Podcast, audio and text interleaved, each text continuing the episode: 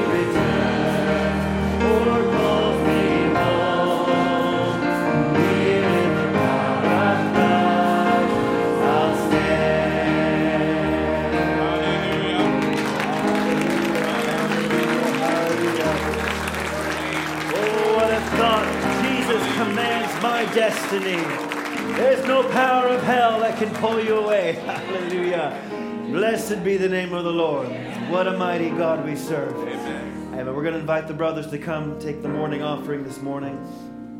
Amen. We're going to ask Brother Murphy. Brother Murphy, you would just come and open the service for us in a word of prayer.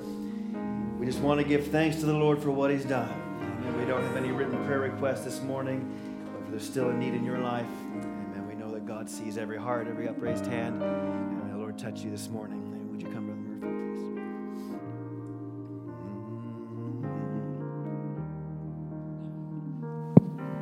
Let's just bow our head together. Oh, dear Heavenly Father, what a heavenly place that you have prepared for us in the last few days, we hear the word, and the word moved us, and we give our life to you. We worship you. We praise you. Lord, we see the heaven coming down, Lord. Lord, we see the blessing of God that is on each person. We see the deliverance. We see the transforming. We see the breakthrough, Lord. Oh God, our heart is just, uh, just give it a, such a, rejoice, Lord, the thrills in our heart to say to our young people, says, uh, Lord, that are coming forward is not just by emotion, but it's about the word has moved them. It's about the atmosphere, Lord, you have created. It's about an anointing that you have to give it to us to move us into the heavenly ground. Lord, we thank you, Lord. Lord, we ask you to uh, anoint your servant at it again this morning as this is the last service. Lord, we pray to the Holy Spirit that it come down, let a fellowship with your children, Lord, and bring us to the level, Lord, that there were never been before. Lord, that, that a word is speak to each heart, that a life that has been changed and it continually be changing. Lord, let a Spirit of a God fill each person, Lord, to break through that again, Lord, if there is any darkness, may the light shine forth that it drive away all the darkness. May the people that need to be delivered, let them be delivered, the Lord. People that has been sick, been bothered, let their sickness be gone. Let it be completely healed. Oh, you're the healer of our physical body, but you're also the healer of our spirit, Lord. Let a great and mighty God coming down and heal the soul, heal the spirit. Lord, we thank you, Lord. This is the ground that are called to be holy, Lord. This is ground is not that we cast out demon, demon already out. This is the place that that we can enjoy it ourselves. This is the place that we can enjoy it, our fellowship with our dear God. Oh, thank you, Lord. We worship you, Lord. Lord, we open up our mouths. We lift up our hand. We worship it the mighty God. We worship it the one that are coming down to fellowship with us. We thank you, Lord. Lord, we bless your name. Lord, how you know that it each need, how you know our heart and the desire. Lord, you will never leave us alone, but Lord, you will come down and talk to us, Lord. You're the word that discerns the heart. You know that every heart is yearning and the longing. Lord, I pray, Lord, that in this morning be forever remembered. It's because you come down to talk to your children. You're coming down, Lord, because you care, Lord. That's why we care, Lord. We care for your word. We care your presence. Thank you, Lord, as we worship you again. Lord, a part of the offering and the tithes, Lord, we just give it to you. Lord, and may all to be used for the kingdom of God. We thank you, Father. In the name of Jesus Christ, we pray. Amen.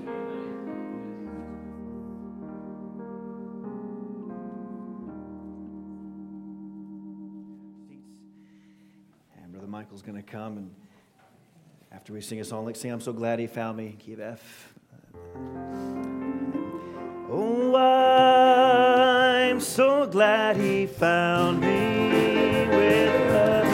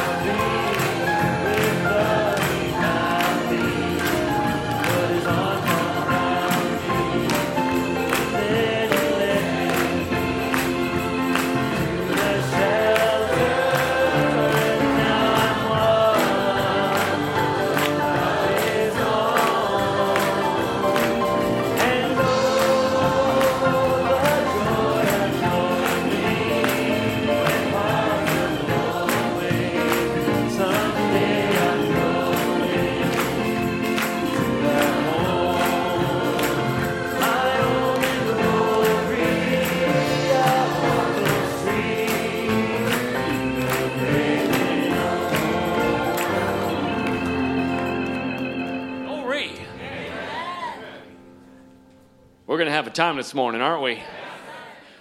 I was telling the brothers back there, I feel bad for Brother Andrew because I can imagine he's wrung out. How many here are probably feeling wrung out?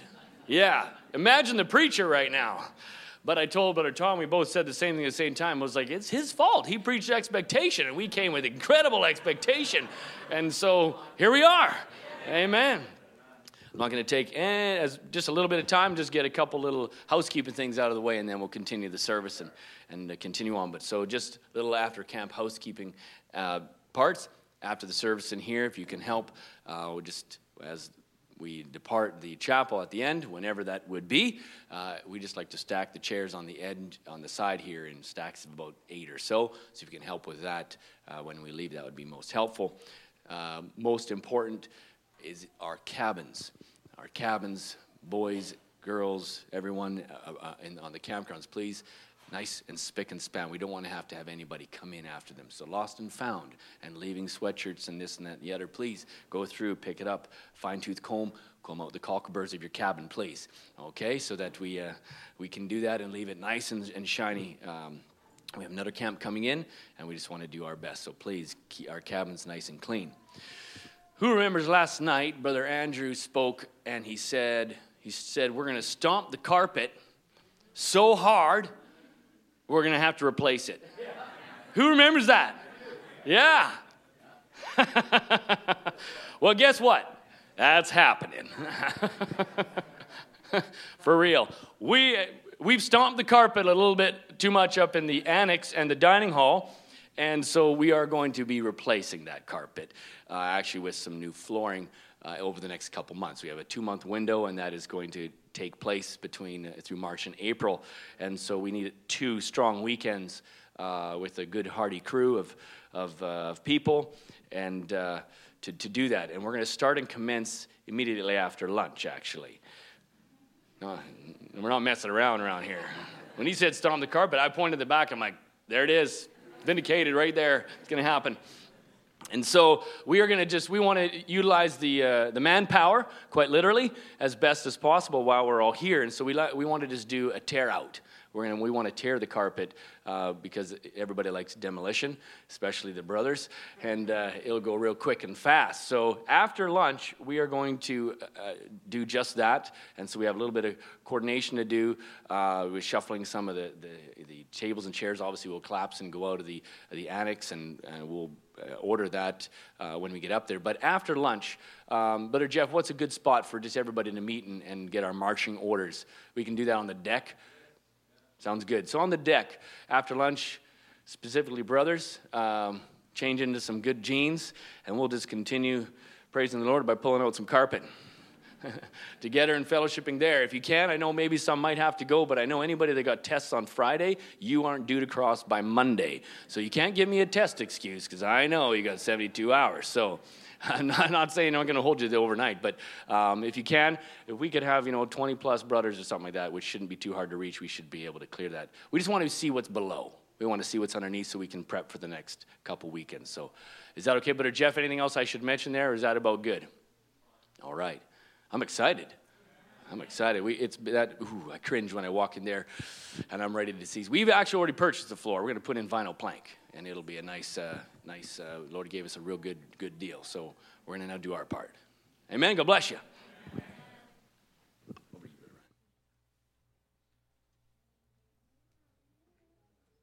Drew, Victoria, do you want to come right away? And we're not going to have another song. We'll just have you come and sing. And if you notice that people's voices are kind of gone, well, you just wait till you get to watch the archive of last night's service and you'll understand.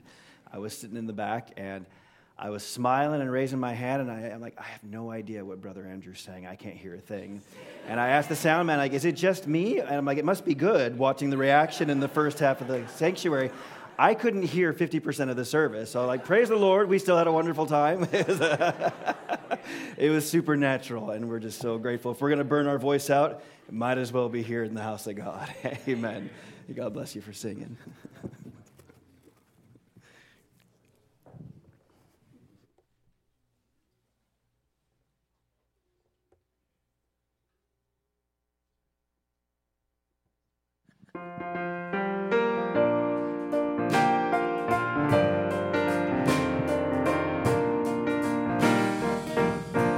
One night while on life's raging sea, it looked as if I would suffer defeat as the darkness of night closed off the light. My heart sank with fear, and my desperate cry rang out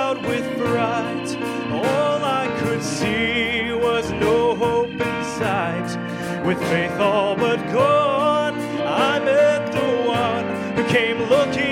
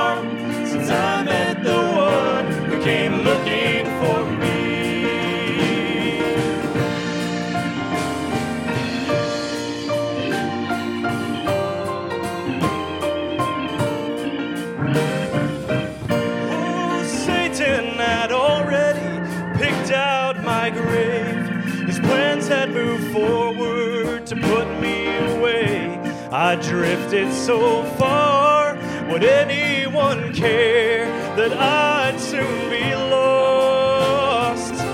I knew my destruction was a matter of time, but Jesus appeared and said, This one is mine, and now I'm safe from all harm. For he walked through the storm, he came looking for me.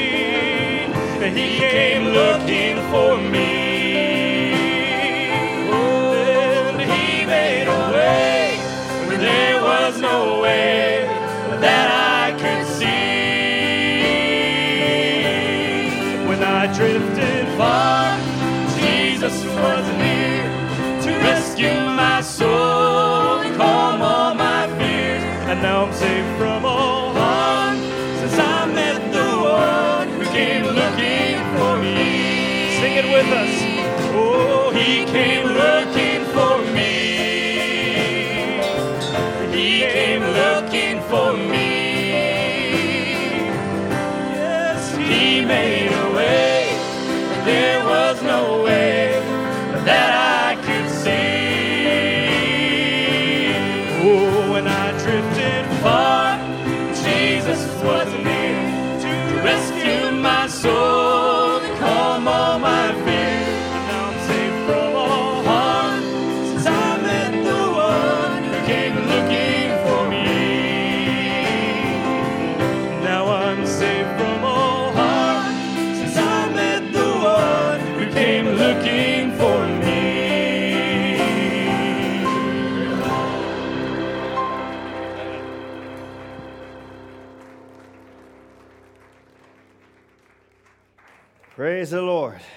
Aren't you so glad?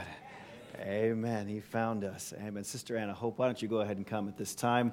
We're not going to have another song. We'll just invite you up. We're going to have a baby dedication in a little bit.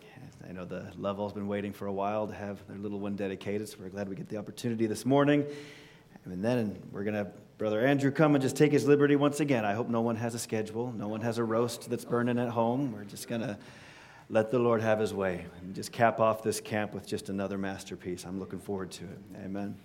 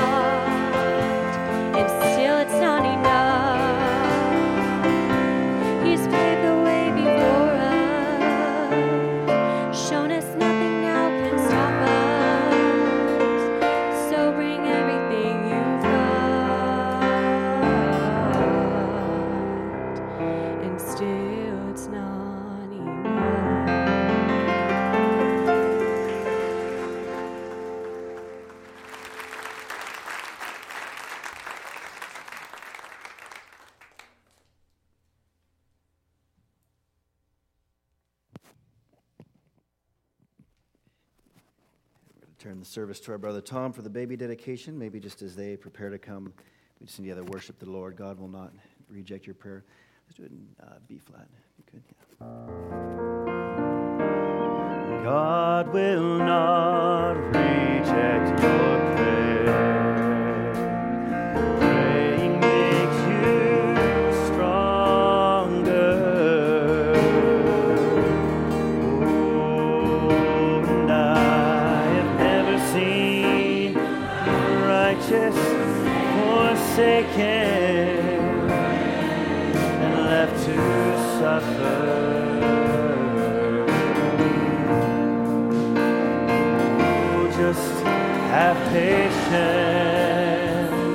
and wait and see what God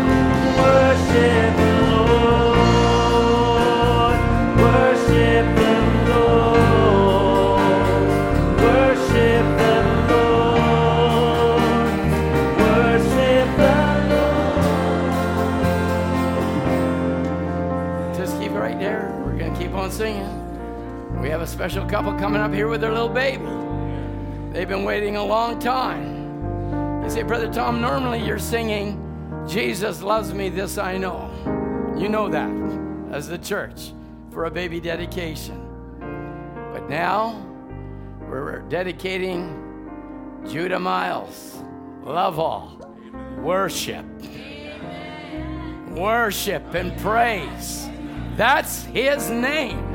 That's what this camp's all about. This is the first baby dedication at a camp. So I want to worship this morning. That's what his name is. Amen. It is important. It is important. Why don't you come on up? It is important Oh, just worship him. Sing. to understand when God is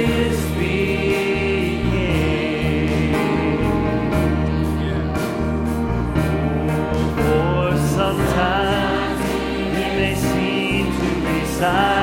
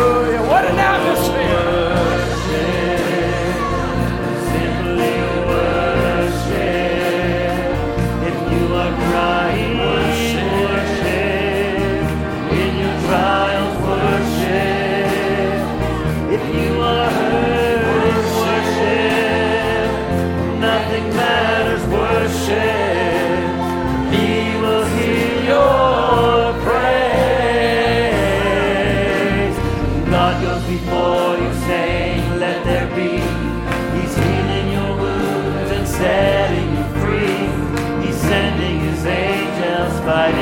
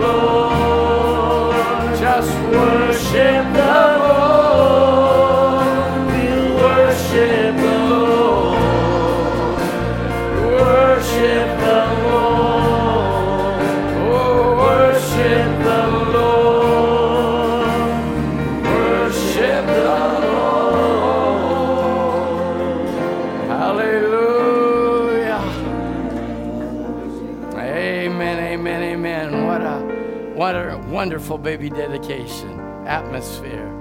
You may have your seats. You can keep just playing a little bit. Of course, it's Brother Jeremiah and Anna Hope Lovell is dedicating this lovely little baby boy, Judah Miles Lovell. What a place, what an atmosphere. Brother Gary as a grandpa, mama on the line, gonna rejoice in the goodness of God. Every good gift and every perfect gift.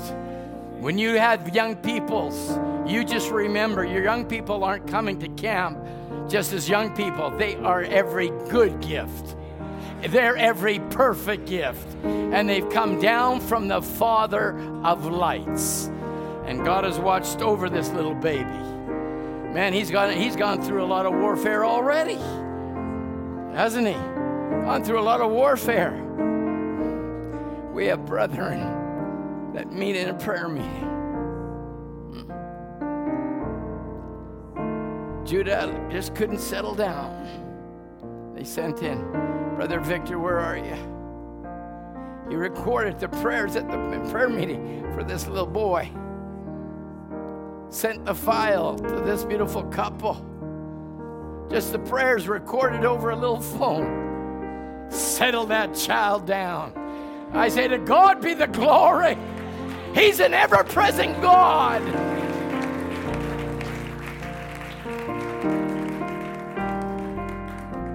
Amen. I've got so much history here. I think mom gave me about enough to preach for four hours, but Sister St. John, forgive me. Oh, there you are. Praise the Lord. Love to have you here. God bless you. it's a wonderful atmosphere to have your grandson dedicated before the King of Glory and that we could be a part of it. So we have Judah Miles Lovell. Judah, thanksgiving and praise. To thank God or to praise God. What a fitting time at this camp that we can end off with the sound of praise and thanksgiving. Miles, servant, soldier, who's like God, one who is merciful. My goodness. God, make him a warrior for the kingdom of God. He's fought enough already. And he's come through. And he'll keep coming through, Anna Hope. Don't you worry. Don't you worry at all.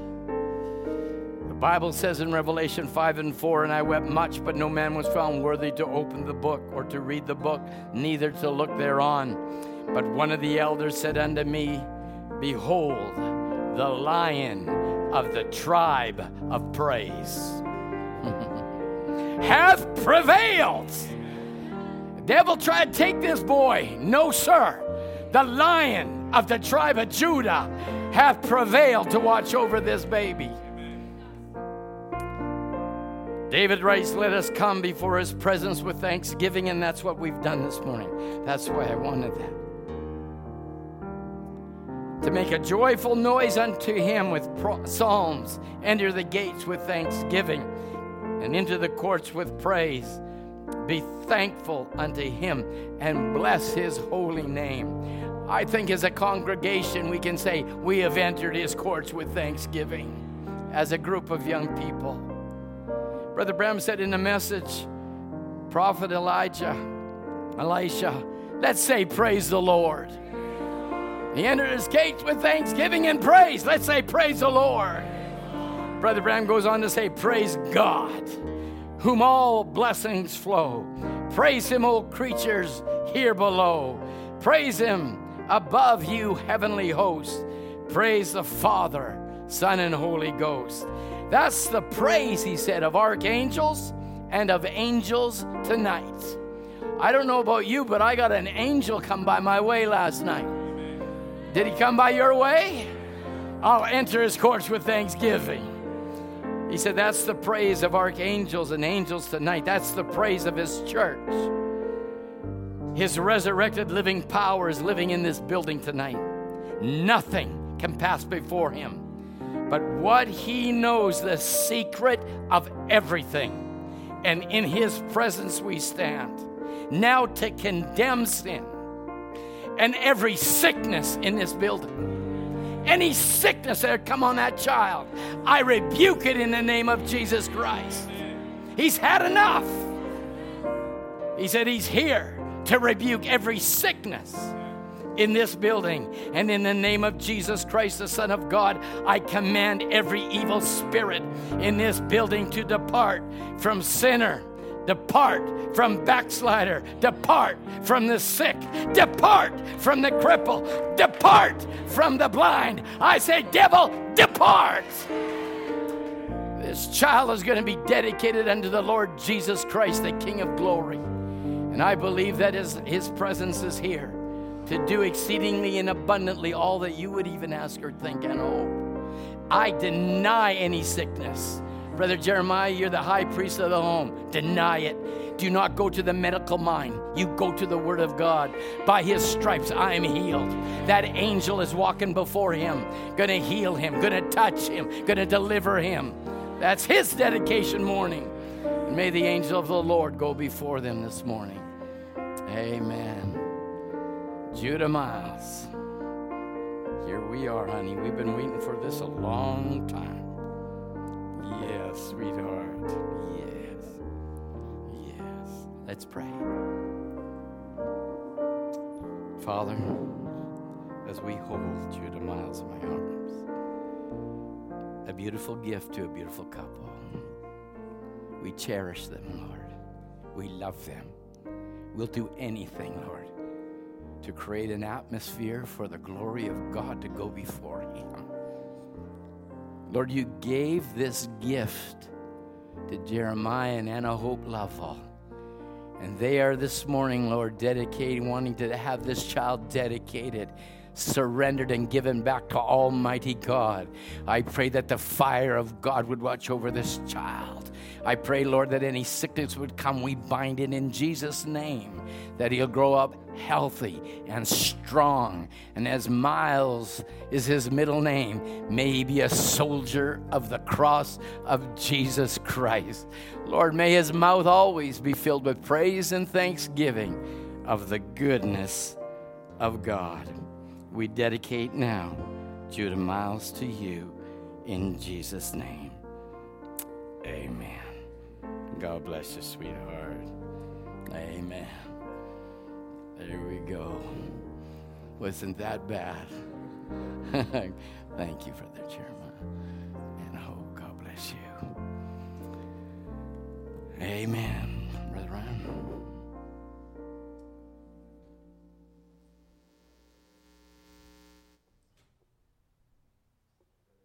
At this time, and I, I think I'd just like to sing with you all No One Like Our God. Why don't we sing that as we invite him? I just felt I couldn't end camp without singing this with you, and while we all still have voices, we can sing it once more together. He stretches the heavens, E flat, we'll start E flat. He stretches the heavens like curtains before him. He formed every star.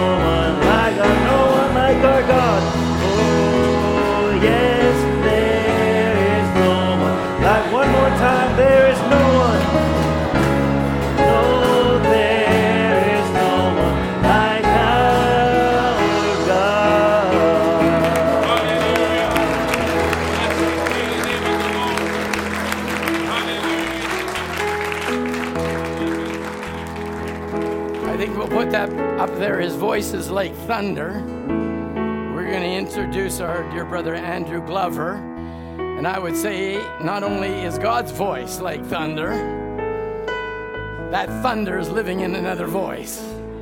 How many have enjoyed the meetings thus far? Amen, Brother Andrew. Thank you. well, this morning, we are here, and the saints are back in Cloverdale. Our pastor, Brother Biscoe, is online, and I'd like you to greet our pastor and our assembly at Cloverdale and say, God bless you. God bless you. Amen. It's like we've said over this COVID generation, this last couple years, it seems. We are one body. It never has changed. People might say it's changed. It's never changed. And you young people are a testimony. Satan cannot have you.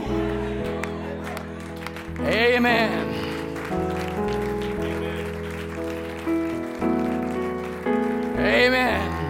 Right, Brother Billy. He can't have us. No, sir. Try to divide, we deny it. We stand here as a united church, amen, with a vision.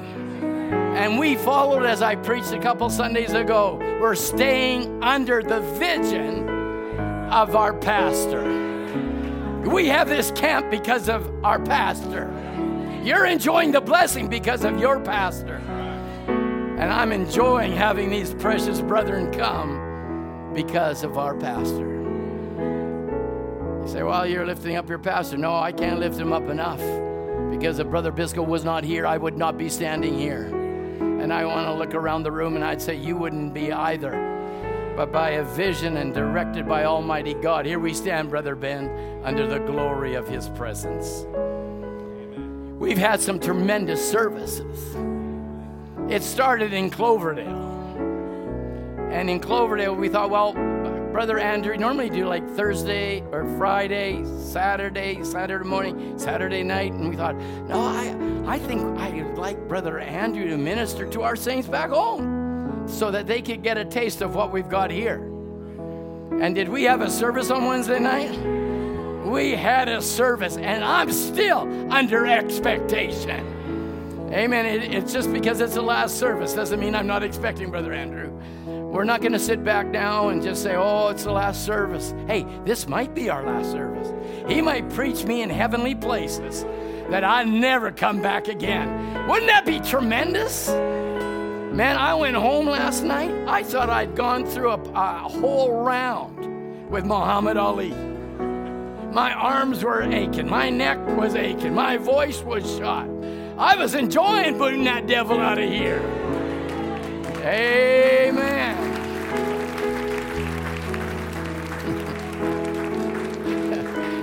yes, sir.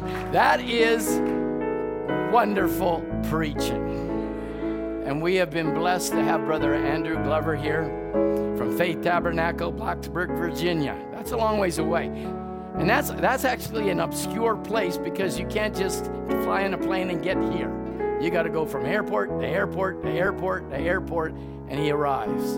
And we want to thank you, Brother Andrew. We want to thank you very much. Are you expecting this morning? I am expecting. And so, whatever you got concocted in your mind, and we're going to have a lunch, forget it. Lunch can wait and burn. I know the kitchen won't like that statement, but I'm thankful for every one of you elder brothers that have been so faithful to keep, that let this camp and sisters make this camp possible because it couldn't happen. And all of it collectively has made an atmosphere electrified. Listen, I don't come I don't come to snack. Like Brother Murphy has accused me and will always accuse me. I'm a passionate eater. so we got two passionate eaters. So when I hear the word, I'm passionate. I don't care who's preaching. If it's a word, I'm passionate. And I don't, know, people say, well, you know, he's only 25 or, you know, that young brother's only 30 years old. Get over it. God knows no age, He uses the vessel. Amen. Brother Bosworth, who I'm going to spend a lot of time in heaven with. He was, what, 70 some odd years old and came in contact with Brother Branham. Brother Branham was in his 30s.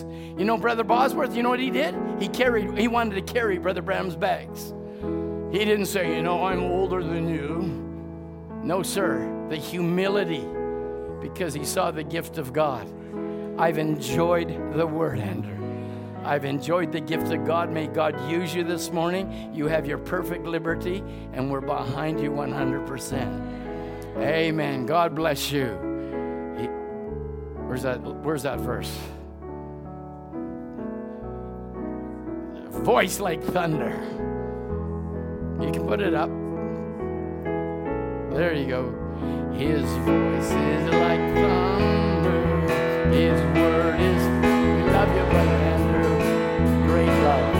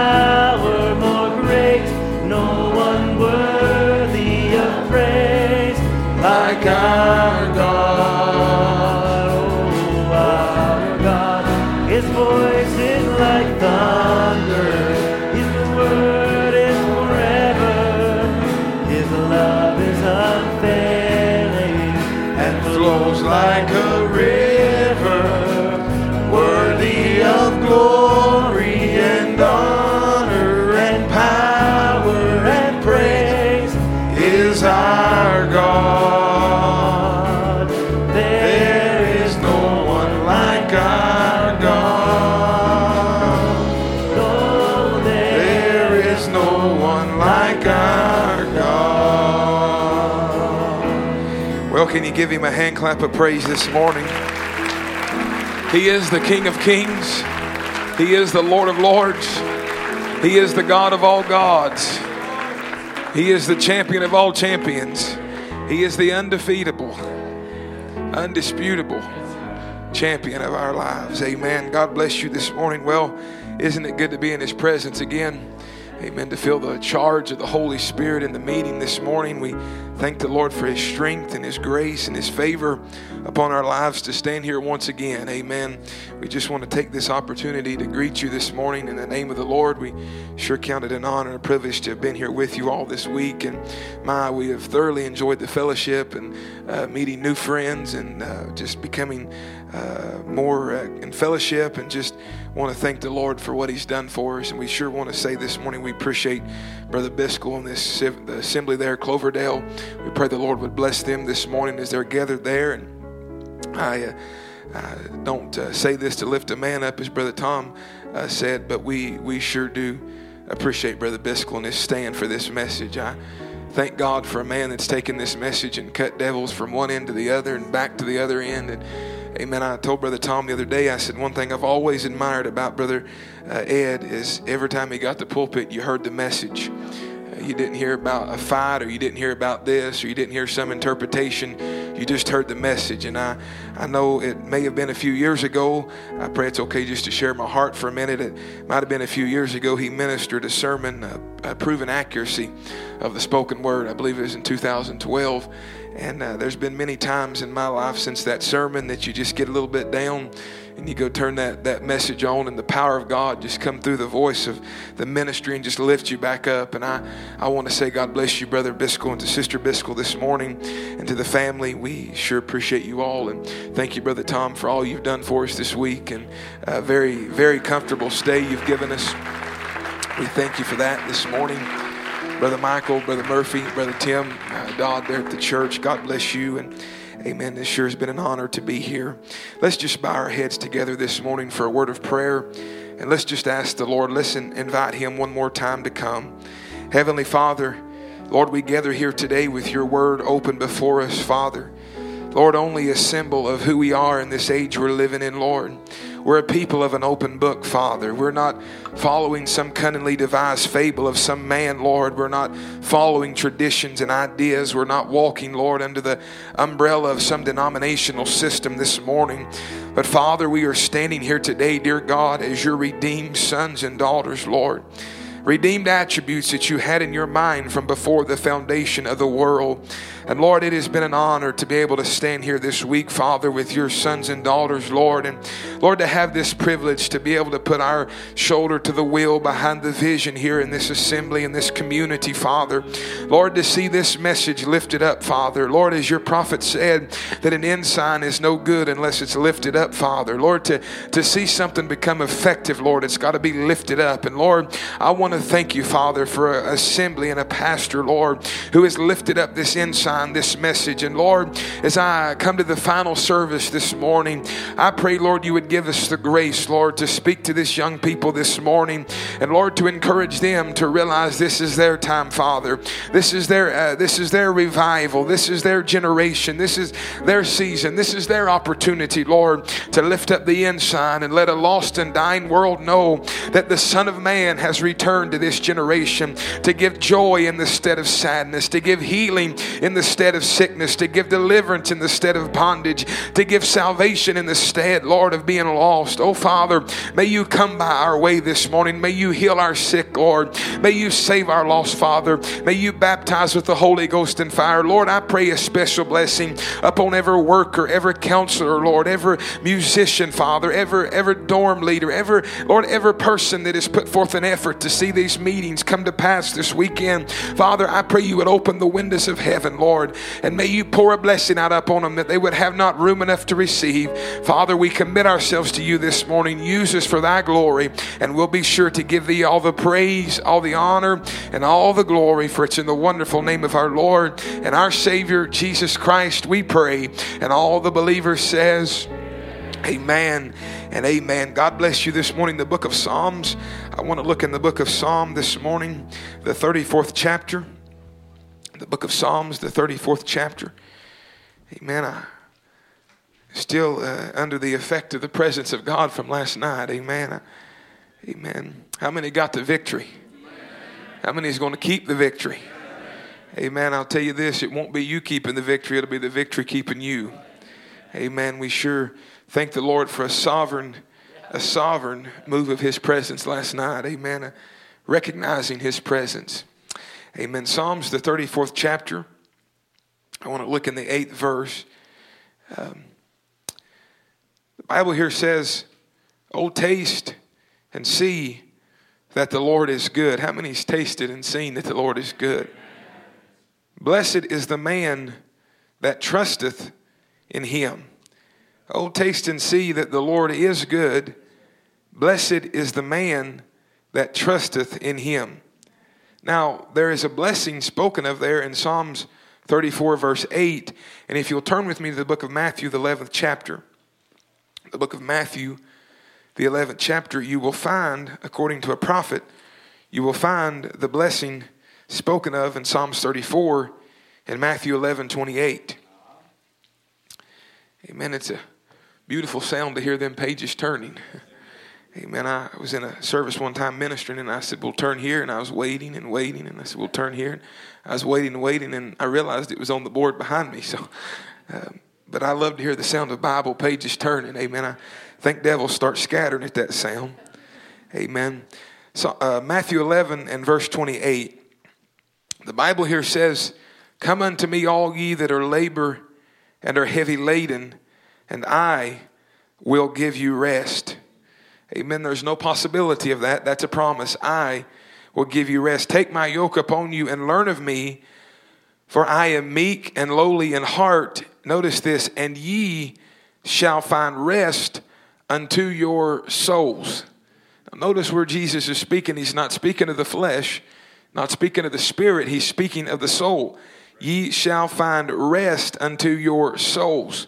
For my yoke is easy and my burden is light. Amen. We ask the Lord this morning to bless the reading of His Word as you can be seated here today.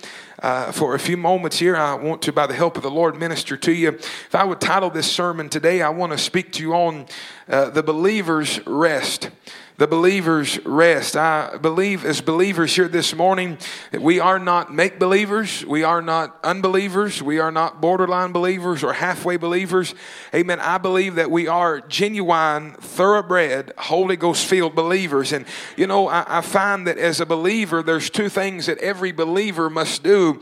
A true believer must trust God, and that trust will produce a rest. A true believer must trust in God, and they must rest in God. Now, I was uh, praying the other morning, and the Lord just give this to my heart. In order to rest, you've got to have trust. If you don't have trust, then you'll never have rest. So, Amen. If you're if you if you're not trusting, like say you're going to lay down, and maybe you don't trust that, maybe uh, maybe you're out camping somewhere, and you put a hammock up between two trees, and you lay in the hammock. You really don't rest if you don't trust that that hammock is strong enough to hold you between those two trees. Or uh, maybe if you're going somewhere, you don't really trust. Uh, you're not able to rest until you can trust. Now, in Exodus, the 12th chapter, we know that that was where that Moses told the children of Israel, we're leaving here, but before we leave, you must apply the token, right? And the prophet of God said what had to happen was the son had to trust the father who was called to place the blood over the door in order to rest in the promise of the token. Brother Branham said it like this the old dad wasn't scared. I can hear him say, Son, just let down, let off the pressure. Nothing is going to harm us. He said it was just as calm as he could be. He promised that he, when he seen the blood, he would pass over. He said, I followed every instruction that the word of the Lord came to the prophet to told us to do. Now, that's a very powerful point. I followed every instruction that the word of the Lord came unto the prophet to tell us to do. I followed that instruction just the way that the prophet told us to do it. And I know that God's with the prophet because he's God's man. And the word of the Lord comes to our prophets, and therefore he told us to apply this blood he had. Thus saith the Lord, I have done it and I believe it and I'm resting in it. Amen. To think that that father could stand there. Amen. I love the word Brother Branham puts in there calmly. Amen. Knowing that the death angel is passing through the land. Amen. At any moment, the death angel could pass through and he could lose his firstborn son.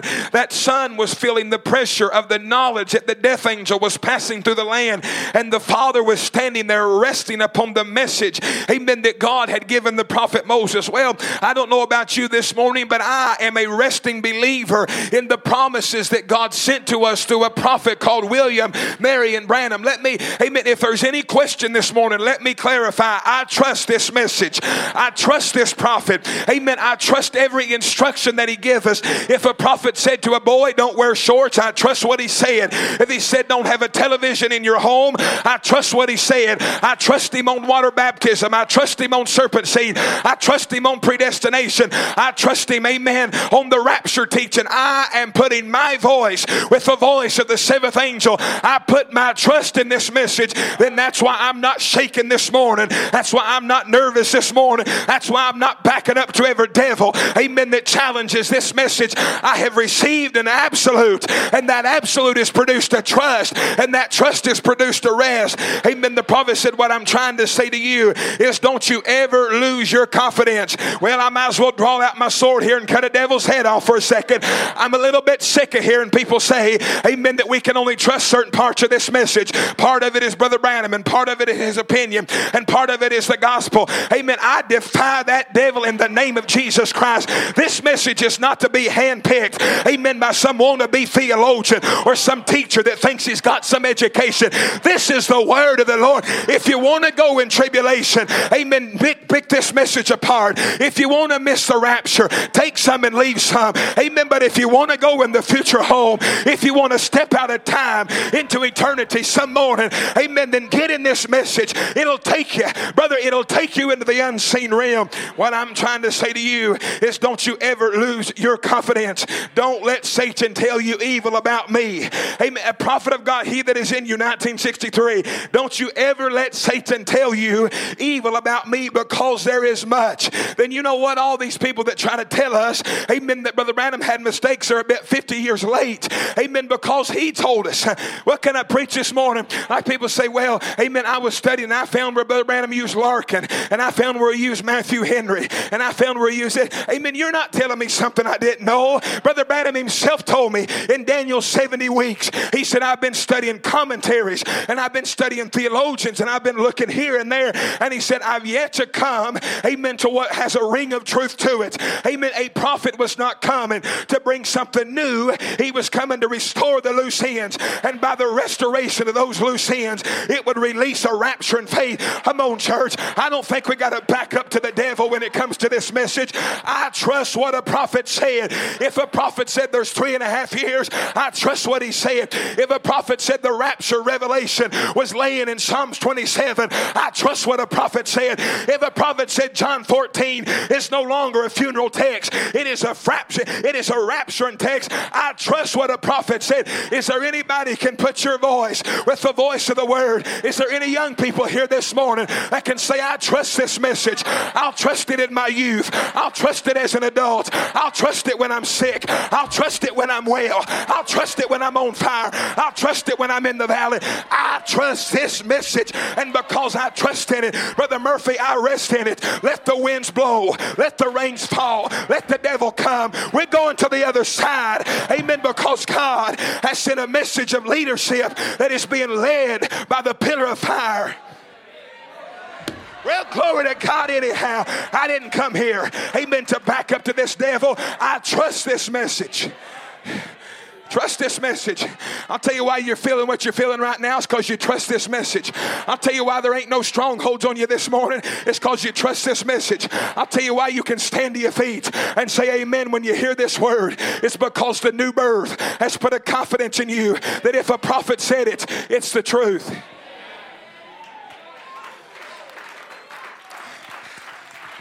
This message is the truth. Don't let the devil tell you evil about me. You keep that confidence because if you don't, it won't happen. Come on. If you don't keep your confidence in this message, then the promises of this message will not be manifested in your life. Amen. Don't look to me as a man. Amen. I am a man. I'm full of mistakes. But look to what I'm saying about him. Amen. It's him. He is the one. Then David, or rather, David, yeah, comes along and says, Commit thy ways unto the Lord, and he shall bring it to pass. Amen. Commit thy ways unto the Lord and trust also in him. Are you seeing what David is saying? He's telling you the first thing you got to do is you got to commit your ways to the Lord. The second thing you got to do is trust in the Lord. And when you've committed and trusted, then God will bring to pass. Oh my. Amen. When they make a committal to God, amen, committed to Him and believe Him, then it brings forth the results. Your committal to God, your faith in God is what brings the results of God to pass. A trumpet gives an uncertain sound. Amen. Can I preach this morning? God made the promise and God is going to keep the promise. Amen. I am not backing off of that this morning. I trust what a prophet said. Let me let me just go on record and say God has not made one promise, but what he's had the power and the ability to stand behind the promise. As a matter of fact, he's so sure of these promises that he sent a prophet unto you. Amen. To say that he would bankrupt heaven before he let one promise fail his believing children. Oh, come on, friends. Amen. I think it's time to challenge these promises. Brother Branham said, What's happened is we ain't got nobody to stand up and challenge the promises of God. Amen. Before the people. But, Brother Marco, I think it's high time. Amen. To take these promises of this message and challenge them before the people. Is God still a Savior? Is God still a healer? Is God still a deliverer? Is God still a miracle worker? These are not man's promises, these are God's promises that have been delivered to us through the lips of a seventh angel and I trust them. God is going to keep the promise. Now, listen, they say, How can this thing happen? Oh, God. There's the next question. How can it happen? Amen. How can it happen? How can He get a bunch of people together with rapture and grace to go up? Are you ready for this? I don't know how, but He will do it.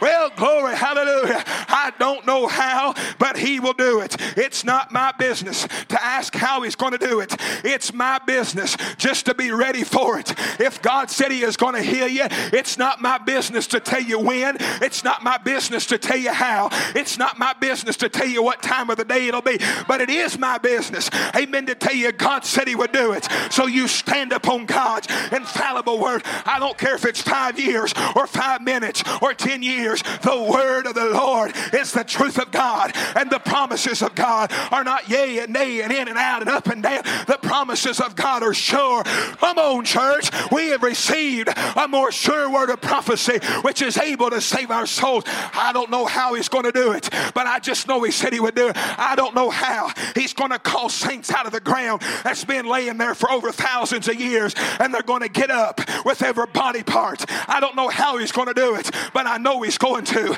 Brother Tom, I don't know how some morning between six and nine you're going to look in the mirror and that white hair is going to turn back back again. I don't know how it's going to happen, but I heard a prophet say and because I heard the rapture instructions from the seventh angel, I'm just resting in his ability to perform what he said he would do. Somebody shout, There is nothing. There is nothing my God can't do. There is nothing my God can't do. If God said He would heal you, He will heal you. If God said He will save you, He will save you. Amen. Quit giving the devil reason and room. Quit giving the devil power. Back that devil up in the corner and say, God said it. I believe it. That settles it. That's the absolute. He promised it. He's going to do it. Now, now, do you realize in your battle where the hardest thing to do? The hardest thing to do is commit it to God and walk away from it. The hardest thing to do is put it in God's hands and be able to come to a place of trust and a place of rest. But you want to know what your most greatest weapon is? The prophet said, as long as you're trying to do it, if someone talks about you and you talk back about them, then God can't fight your battle. You're fighting it yourself. So just let loose and let Him do it. Oh, glory glory.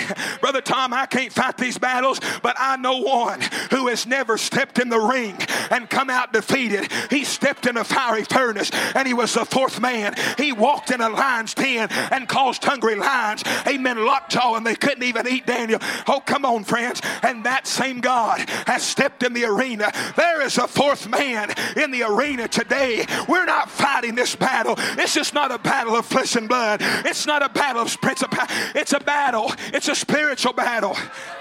Come on, church. Amen. If you want some victory, let go and let God. If you want some peace, let go and let God. As long as you're fighting it, God can't fight. As long as you've got your hands on it, God can't put his hands on it. But the very minute you come to a place of committal, the very minute you come to a place of trust, amen, God can put his hands. Let me just go ahead and say it. God can do more in five minutes than we can do in five hours.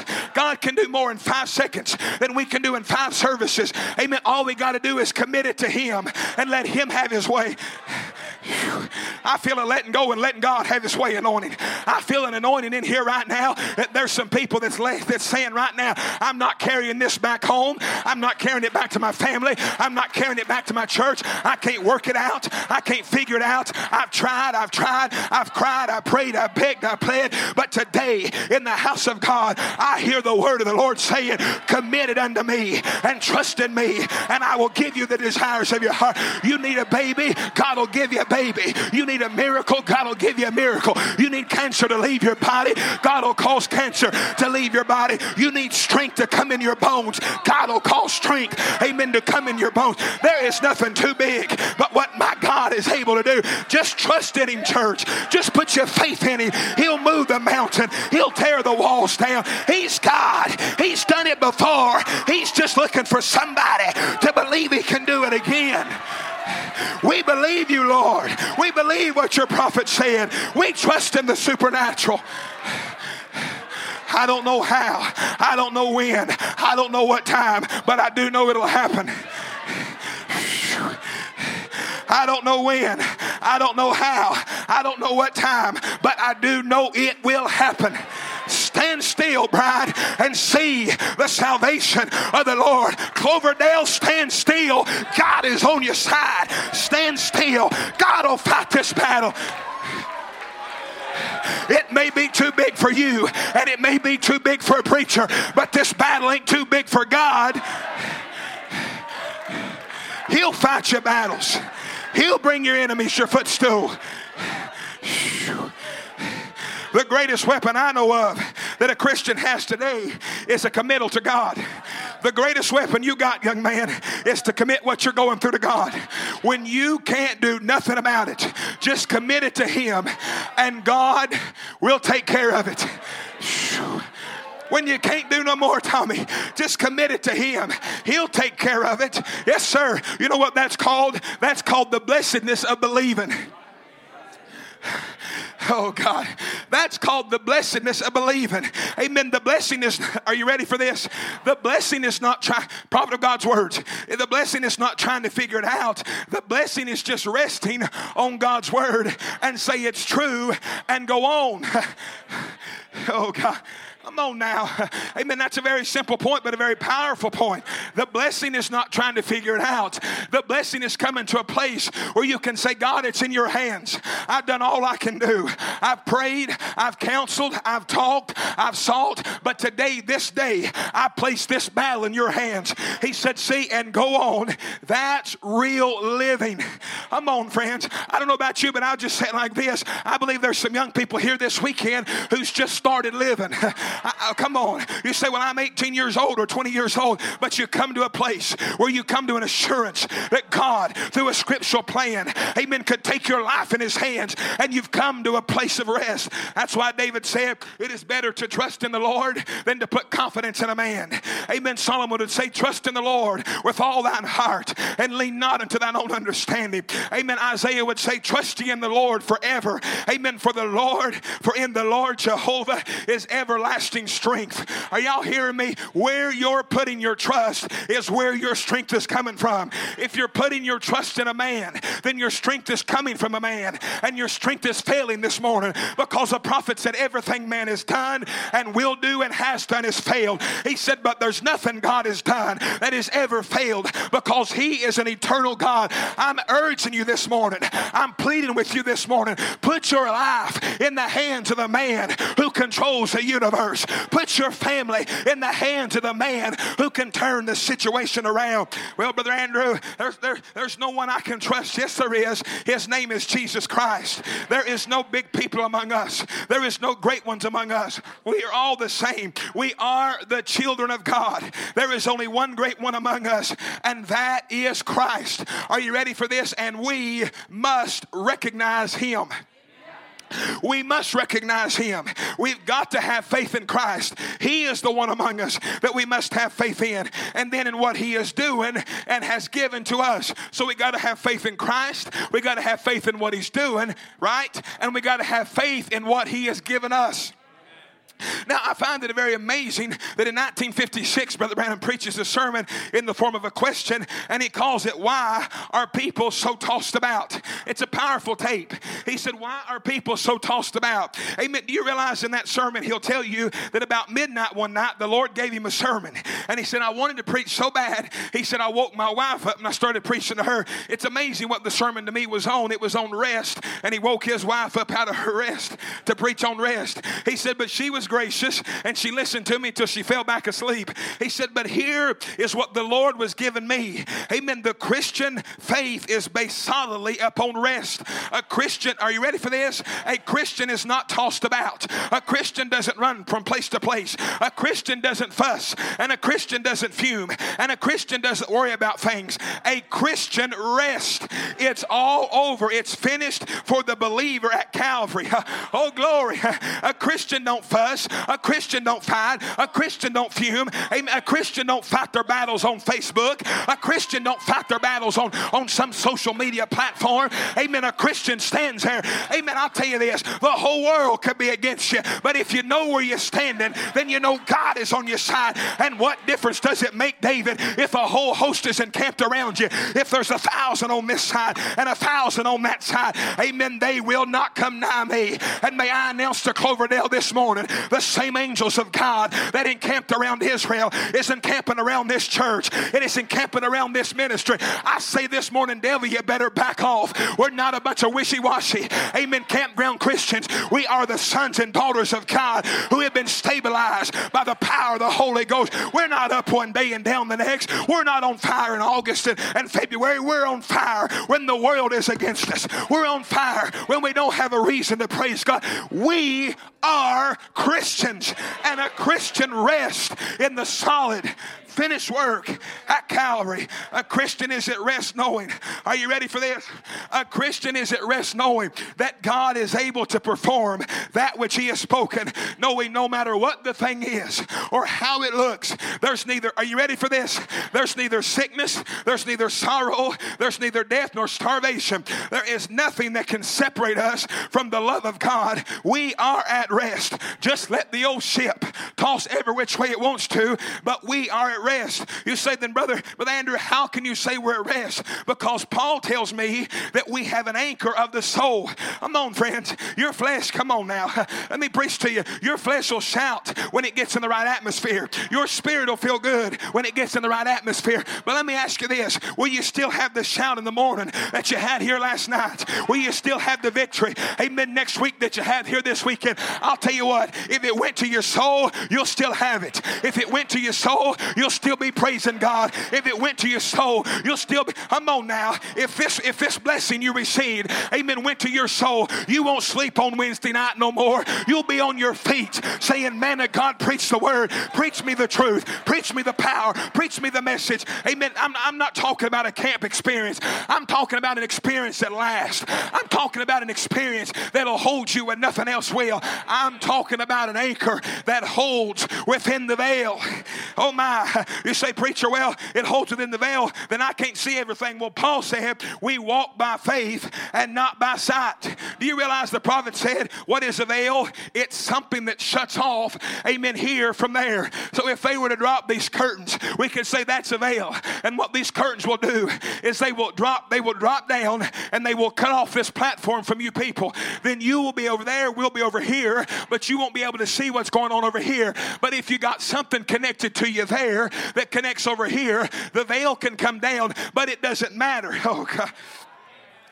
What can I preach? Amen. If Michael's got a cord and he throws you a cord and he says, Hold on to this cord, there's a wind coming through the building and it's going to blow you away. But Michael's up here anchored to, Brother Michael's up here anchored to the ground. They drop the veil. Amen. The wind can start blowing. You know what? You're not nervous. Amen. Because there's something holding you on the other side. He said, And the anchor is on the inside of the veil.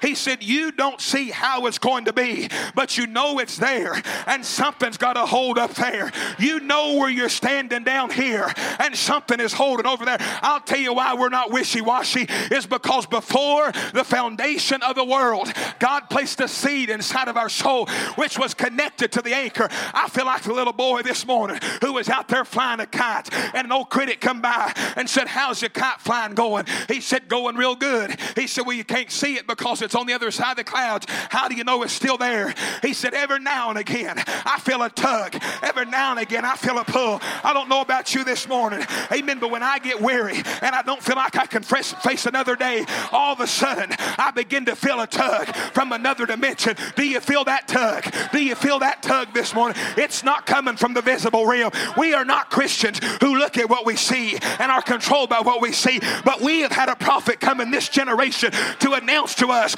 we're not looking at the visible, we're looking at the unseen. And when a man catches the vision of what's going on on the other side, it will literally cause that man to believe, I'm going to make it. I've already made it. There's so God. Let me just go ahead and announce to you, you're not holding yourself, He's holding you. Your sickness ain't got you, but God does. Oh, God. I'm on church. Your condition don't got you, but God does. We have an anchor which holds within the veil. It isn't what we are, it's what He is. It's not what we've done. Come on now. It's not what you've done that's holding you, it's what He did for you that's holding you. The prophet said, Have you ever noticed how Christians, they're up one day and down the next, yet they're very religious? He said they have a deep desire, they daily search, they hunt, seek for God, but never come to any settlement or any kind of anchor in Christ. You know why that is? It's because there's two phases of Christianity. There is one the prophet called an intellectual or mental conception, then there's another phase he called, I love this terminology, an experimental experience. Hello, somebody an experimental experience. You say, What is that? Well, John 5 24 says, He that heareth my word and believeth on him that sent me hath everlasting life and shall not come into condemnation. Somebody shout, But it's past. Shout it like you're awake, but it's past. But it's past from death unto life. See, the prophet said, What do you have to do? You have to believe, you have to hear, because faith cometh by hearing. Then what are you doing here this morning? You are believing, you are applying and resting. Amen. Can I can I leave these three principles of faith with you? You are believing, you are applying, and you are resting. You are it. See, the word says so, and you hear it. Your heart says so, and you believe it. He said, Then your whole whole and rest in it. My God, the word says so and you believe it. Your heart says so and you believe it. Amen. And your whole being rests in it. It is finished. Oh my, he that heareth my word believeth on me that has sent me hath everlasting life. Remember, I said never ending, always existing life. Isn't that marvelous? Hath already passed from death and life. Are you ready for this? And hath passed from separation onto everlasting presence. Glory to God. You have passed this morning from separation to everlasting presence. The prophet said, when you was an alien from God, you ceased to be an alien. Amen. And now you are a child from death unto life, from darkness unto day, from mortal to immortal, from corruption to incorruption, from weary unto joy, from death unto life. Are you ready for this? And are resting fully upon thus saith the Lord. The word says so, and you heard heard it, your heart says so, and you believed it, then your whole being rests in it. Then this morning, church, we are not resting in what Andrew Glover said. We're not resting in what some preacher said. We are resting not upon feelings, upon mental conceptions, upon theory, upon some unknown something that somebody has said to you that has no basis, upon someone say, Well, you come and join our church and it'll be finished. Amen. But upon the Word of God is where the human soul rests. Then Jesus Himself spoke of this rest when he said, Come unto me, all ye that are weary and heavy laden, and I will give you rest. You know what that word rest means? It means to cause one, to permit one to cease from any movement or labor in order to recover. Are you ready for this? And collect his strength. The rest causes one to cease from any labor, to cease from any movement. Amen. And cause one in order to recover and collect his strength. It is of a calm and a patient expectation. Then here tonight, friends, the prophet said to meet the enemy because he's getting stronger and more powerful every day as the enemy comes in like a flood. Now, how many believes that'll happen? The Spirit of God raises up a standard against him. If we have come to the end of these things and the mysteries of God has been uh, completed with us, then we are looking for more strength. What kind of strength are we looking for? Brother Billy, we're looking for a rapturing strength. Amen. The prophet said to meet a worse force that'll rapture the church and take it into glory. Then that's why the devil hates you this morning, is because you're not under, amen, a, a, a martyr anointing. You're not under an anointing to go through the tribulation you are under a rapture anointing. Can I tell you this morning, young man, why the devil's fighting you so hard It's because you are living in a time where at any minute you could be gone. At. At any minute, you could be gone. Brother Silas, at any minute, the devil could see you, and the next minute you disappear. That's why the devil's fighting you and laying traps. It's because he's trying to get you. He, oh God, he, Brother Branham said it this way going beyond the camp. He said, What's going to happen some morning? He said, We're going to get together with the rest of the group. He said, Then all of a sudden, up all across the earth, we'll come up missing people. We don't know where they went. I tell you right now, amen, the devil this morning hates you because the very day he could lay a trap that is going to take you out is the very day your sales could be rearranged. The very day that Satan is going to try to lay a trap to take this church out or take your ministry out or take your family out is the very day. Well, I might as well go ahead and say it. God will cancel the devil's plans. The devil's made plans over your life. He's made plans over your family. He's made plans. Well, I might as well go ahead and say it. The devil made plans over Cloverdale. He made plans over your church. But may I announce to Satan this morning, you lost. Your plans have been canceled by the power of Jesus Christ. That's a shouting point right there. That's a shouting point right there. The devil had a date on his calendar that he was going to destroy you. He was going to destroy your mind. He was going to destroy your family. But the Bible says, He that hath begun a good work is able to perform it till the day of Jesus Christ. Satan, you lost again. Satan, you lost again. You had plans for my life. You said I was going to be a drunk. You said I was going to be a depressed. You said I was going to die by suicide. But I'm standing here today to announce to you that the Holy Ghost canceled your plans. Come on, church. Come on, church. I can't make no plans. You know why? Brother Tom, I say it like this every plan I make, I have to say is subject to change. Come on now. Amen. You can make vacation plans. Brother Sammy, you can make all kinds of plans. But let me tell you, every one of your plans are subject to change. You know why they're subject to change? It's because your body is under subjection to a change. Come on now, I'm preaching to you. Amen. What good does it do to go to Disney World if God's going to change your body on the morning you're leaving? What good does it do to go skiing if God is going to change your body on the morning you're leaving? Well, I don't know about you. Amen. But I heard a prophet say there is nothing standing between the church and the rapture except scripture that has been fulfilled. But when the final scripture has been fulfilled and the final seed comes in, extra, extra, read all about it. We're leaving here. A man didn't call this Exodus, a church didn't call this Exodus, but God Himself has called an Exodus.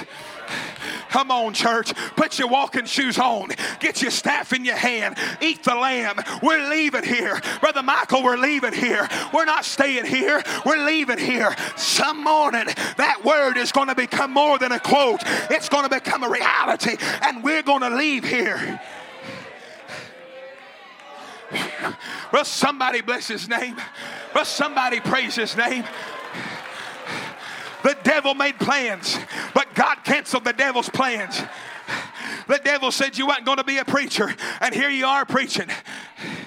Come on now. The devil's made plans for every one of our lives. Are you hearing me? But God is still in the canceling devil's plans business. We're at rest in that word. It's a rapture and strength. What, what is this rest? It's a physical rest to Israel, it's a spiritual rest to the bride. And God promised that He would give us this rest. See, what is this rest? Where is it? Is it joining church? Is it being baptized a certain way? Is it becoming a member of the greatest church in the city? Wearing better clothes? Is it education? Is it money so we can quit work and just lay down rest of the life? And as we call it, that's not it. This rest is a Sabbath. Now, the Bible says, I was in the Spirit on the Lord's day and heard behind me a great voice as of a trumpet. What John was saying here is the whole of the Christian Christian life is to be in the Spirit. Then your rest does not come from the physical things, your rest comes from the spiritual things. It was John that was in the Spirit on the Lord's day. Remember, said, Fine folks call the Lord's day, amen, the Sabbath, which they mean is Saturday. He said, Others call it Sunday, which is the first day of the week. He said, But how could either of these days be right when John was seeing things that was happening, amen, in the years to come? In the meantime, let's just settle our minds and let us find out exactly what the Sabbath Sabbath is today. So, not what the Sabbath was or what the Sabbath will be, but let us find out what the Sabbath is today. The Sabbath, as we know it in the New Testament, is not the keeping of a certain day. Here is the truth of the Sabbath Sabbath means rest. Sabbath means rest. Then, when Paul wrote the book of Hebrews in the third and fourth chapter, when you get time, you can read it, you will find Paul telling you, amen, that God allotted a rest to Israel, but they did not come into that rest because of sin and unbelief that kept them out. The prophet said, Unbelief is sin. He said, Now, how, do, now how, how did they do it? How did they not go into the rest? Brother said like this He said, Not by living immorally. Amen. So Israel wasn't out robbing treasuries and, and, and carousing and selling dope dope and, and, and chasing women. Are you with me? They were not doing it by living immorally. Amen. The prophet said the sin is when God shows himself. How many will agree that this weekend God has showed himself in the midst of this camp? Amen. When God shows himself and you disbelieve it and you won't listen to it, that is the sin or the unbelief that will hinder you from coming into the promises of God. Then Paul says in Hebrews 4 1, can, can you stay with me for a minute while I go through some scripture? Hebrews 4 1. Let us therefore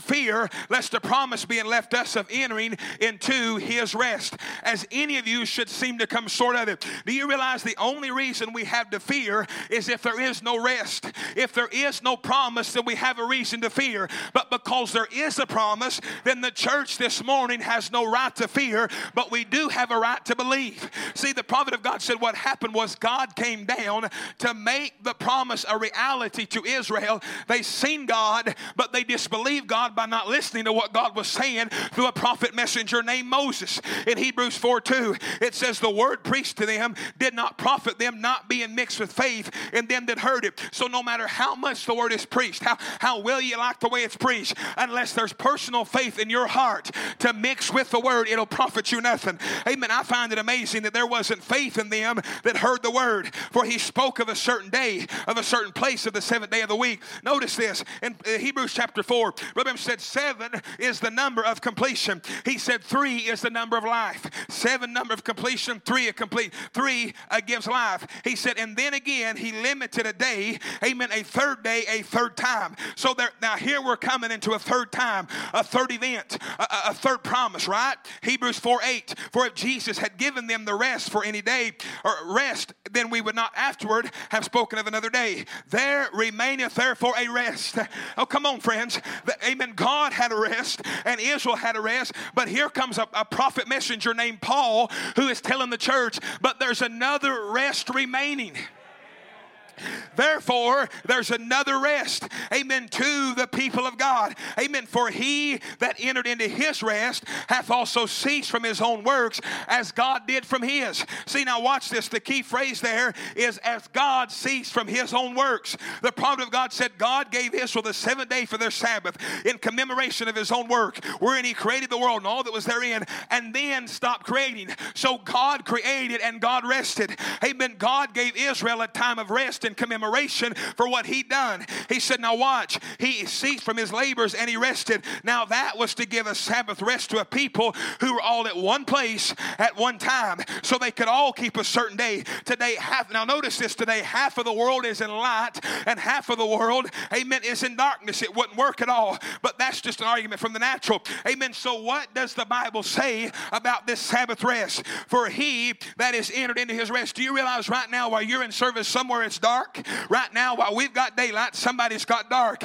Amen. In a, in a, in a few hours, we'll have darkness and they'll have daylight. So it cannot be, amen, a certain place or, or, or, or a certain day. Amen. It's got to be a certain anointing. It's got to be a certain time. Watch this. This entering in is not only entering, but it is remaining in the rest. So this third rest is not a temporary rest. Oh God. This third rest is not a partial rest. This third rest is a complete, it is a perfect, it is an eternal rest. Thus we see why God could not give us a certain day of the week or Sabbath. When we've entered into, we do remain in our rest. Come on, young people. I want, I want, I want to admonish you this morning in the name of the Lord. Don't just enter into the Spirit in these meetings and go back to the worldly pleasures, trying to satisfy the cry for rest. Amen. Listen, church, we've entered into and do remain our rest, which Israel cannot do, having only a shadow. So we receive the rest or the or the or the continuing Sabbath at the invitation of Jesus. Watch Matthew 11, 28. He says, Come unto me, all ye that are labor and are heavy laden, and I will give you rest. See, ye shall find rest to your soul. You shall find a keeping of the Sabbath. You shall not find the day, but an eternal life of Sabbath. Then let me say this no matter how long you have been labored under your load of sin, whether it's 10 years or 30 years or 50 years or longer, come with your tired, weary life and you will find rest. Jesus will give you rest. Then what is this rest, Brother Murphy? Amen. I'll tell you like this Isaiah prophesied of it. You realize that? Isaiah prophesied, Brother Silas, of this rest. He said that line shall be upon line and precept upon precept. And this is the rest, the Sabbath, wherewith, wherewith I get it out in a minute, wherewith, wherewith, wherewith you may cause the weary to rest. Amen. And this is the refreshing that they would not hear. This is the refreshing that they would not hear. So, what is the word? Amen. The word is spoken and you say so. Your heart hears it and you say so. Then your whole body rest in it. Amen. God sent it down to Moses, and Moses spoke it, but they would not receive it. And because they would not receive it, they did not enter into the rest. But here, on the other hand, is a third change dispensation when it's not a rest of God, it's not a rest of Israel, but it's a rest of the church. And the prophet of God said 700 years later. Can you imagine that? 700 years later. Amen. Here stands Peter on the day of Pentecost and the fulfillment of the promise of rest comes. Amen. Now, this is when they were filled with the Holy Ghost. Are you ready for this? Somebody shout, they ceased. They ceased from their worldly works. They ceased from their worldly doings, their evil ways, for the Holy Ghost took charge of their lives. Oh, friends, don't you see what's happened here this weekend? Amen. You have ceased from your worldly works. You have ceased from your worldly doings. You have ceased from your evil ways. And the Holy Ghost, hallelujah. The, oh, God, I feel like shouting. The Holy Ghost has taken charge of your life. You don't think the same. You don't talk the same. You don't see the same. You don't walk the same. They entered into the rest. There is your rest. That is your Sabbath. It's not a day, it's not a year, it's eternity of being filled and blessed in the Holy Spirit. Are you ready for this? It is you ceasing and God doing. Slap somebody on the knee next to you and say, It's you ceasing and God doing. It's you ceasing, young man, and God doing. Brother, it's not you doing, it's God doing. Well, I feel like stopping and singing a song. It's the Holy Ghost in fire, and it's keeping me alive. It's Jesus on the inside, working on the outside. Brother Silas, I'm not nervous this morning. I know what that devil's already done. He's done come to some of y'all last night that broke out and come to you and said, I'm going to take what you got. I'm going to take your joy. I'm going to take your liberty. I'm going to take the word out of your heart. But let me tell you something. If he don't come, Brother Billy, and tell you he's going to take it, he'll come and tell you you didn't get nothing. He'll come and say you didn't get nothing but a feeling. You didn't get nothing but emotion. But if I am a poor beggar and all I've got is a quarter, then why am I going to rob somebody that's only got a penny? I'm going to go find somebody that's got more than I've got. And I'll tell you why the devil's trying to rob you this morning. It's because you got more than he'll ever have. You've got joy unspeakable and full of glory. You've got an atonement. You've got a throne of mercy. You've got an open book. You've got a future home. You've got streets of gold. You've got walls of jasper. You've got a marriage supper of the Lamb am to partake of. You've got a brand new body. Oh, glory to God. I'm not a poor, weak, downbeat Christian. I am a rich, Holy Ghost filled Son of God. I ain't no temporary rest. This ain't no partial rest. Let me just go ahead and tell you, devil, you will never take this rest. You will never take this rest. You will never take this revival. You will never shut this ministry up. It is the unquenchable fire of the Holy Ghost that is breathed across this generation. Well, glory to God. Somebody might as well praise him. You might as well back that devil up in the corner and say, Devil, I did get something. I got everything that God said I could have. This is the rest. This is the rest. It's not an emotion, it's not a sensation, it is a stability, it is an anchor. Well, this Holy Ghost that I have, the world didn't give it to me. This joy that I have, the world didn't give it to me. This message I have, the world didn't give it, and the world can't take it away. It's the rest. It's the believer's rest. Wherewith the weary shall cease. Wherewith the trouble. You say, Preacher, you don't look like you're resting. Oh, I am. I'm collecting strength. I'm getting stronger every day. Down in the South, we sing a little song called I'm Stronger Now Than I've Ever Been. I'm stronger now than I've ever been. I was singing that one night in the meeting, and a guy come up to me. He said, Why are you singing that song? I said, Because it's the truth. He said, Why do you mean it's the truth? He said, How can you say you're stronger now than you've ever been? I said, Well, because everything I've been through didn't get in me. That's a shouting point right there. Everything you've been through didn't get in you. Come on, church. You've been through church trouble, but church trouble didn't get in you. You've been through division, but division didn't get in you. You've been through sickness, but you didn't let sickness. Come on, I'm not talking about your flesh. I'm not talking about your spirit. I'm talking about that soul that has been sealed until the day of redemption. This is the Holy Ghost. This is the rest. What is the Holy Ghost, Brother Branham? The Holy Ghost is a sign. The Holy Ghost is a comforter. The Holy Ghost is a rest. The Holy Ghost is a seal. Well, tell that devil, I'm not sealed till Wednesday night. I'm not sealed till Sunday morning. I'm not sealed till next youth camp. I'm sealed until the day of redemption. I have not received a feeling. I have not just received a partial baptism. The person of Jesus Christ Himself well, go ahead and praise Him. You might as well. You're at rest. You're at rest.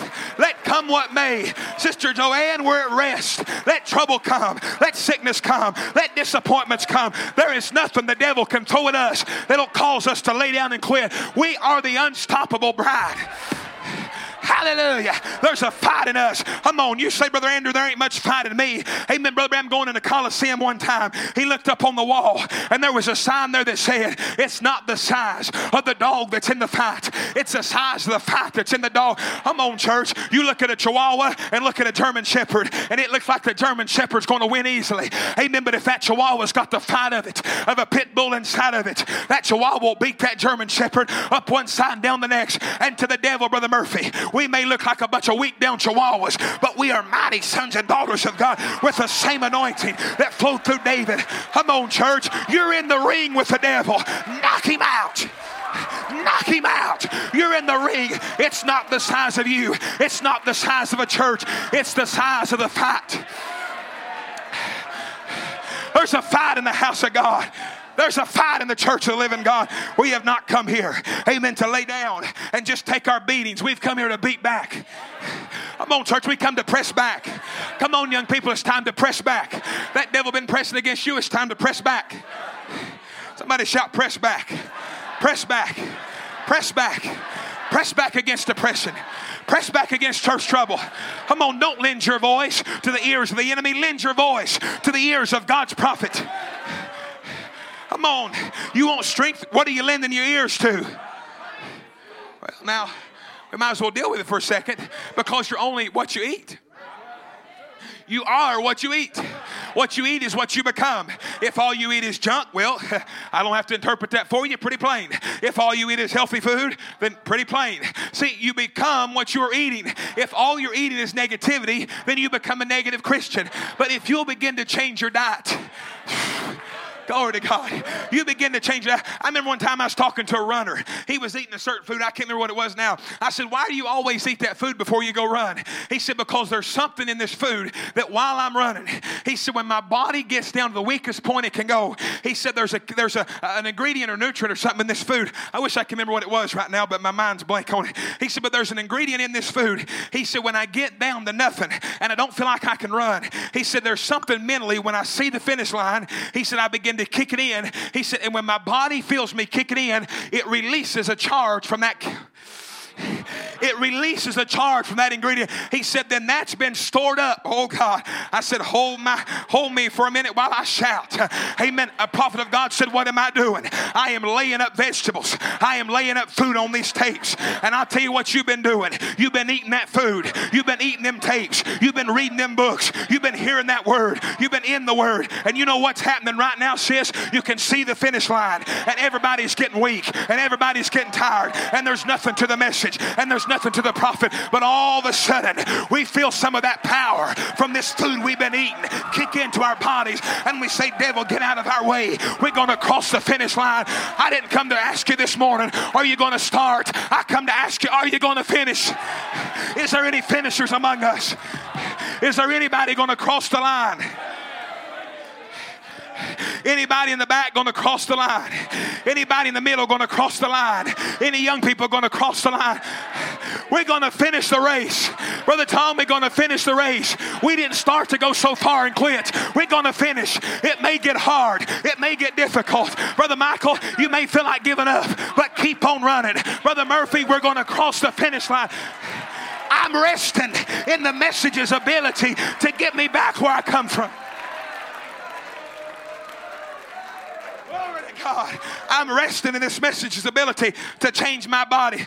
I don't know how it's going to happen. I don't know when it's going to happen. But you know what I do know? I just know it's going to happen.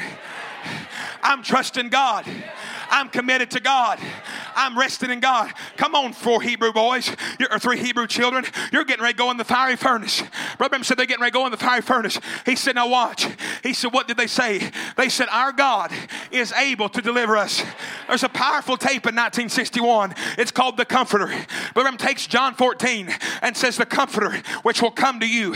Do you realize Brother Branham preaches the message, The Comforter, comes down to nearly the end of the tape and uses these, these words I'm resting in His ability. Four words, I can count. I'm resting in His ability. Five words. Let's move on. Thank God for open book tests. That's how I got out of school.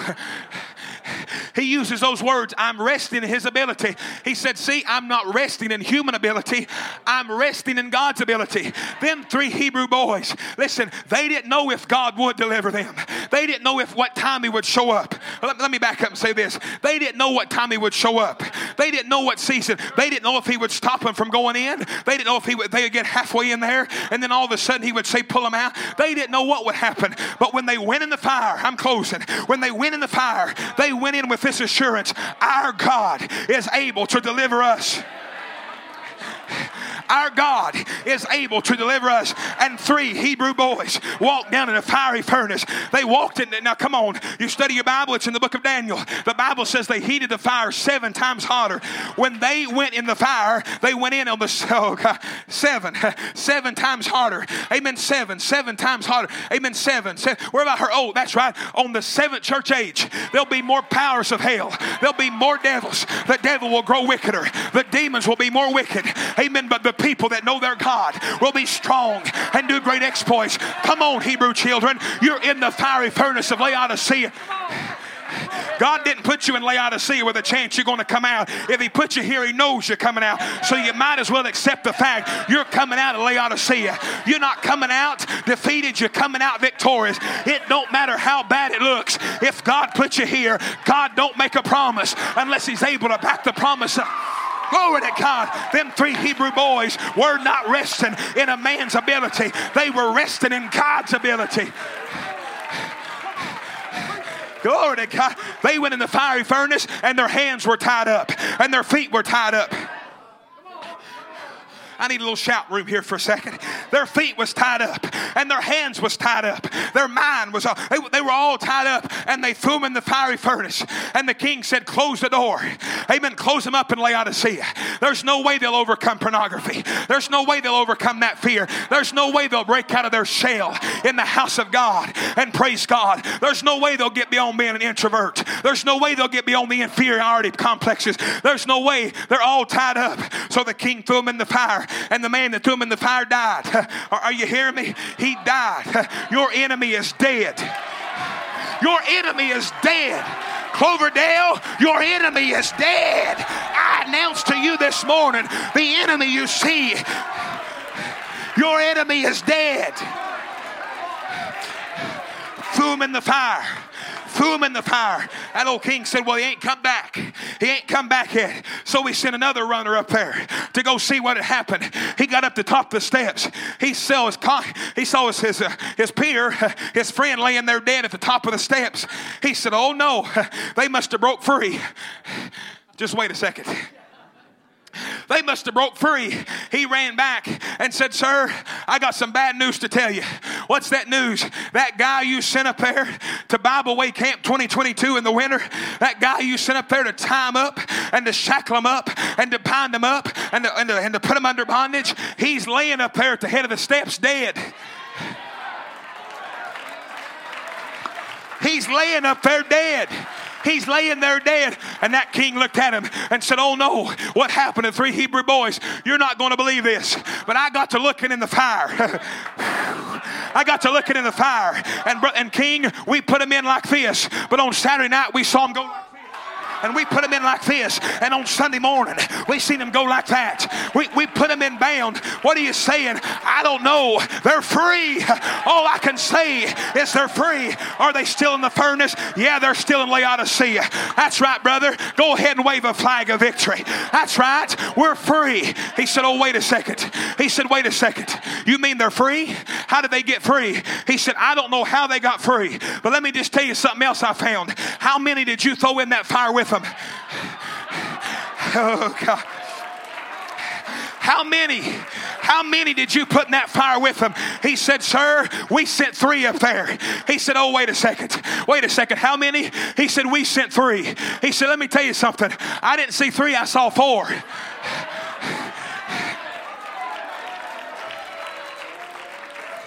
I didn't see three, I saw four.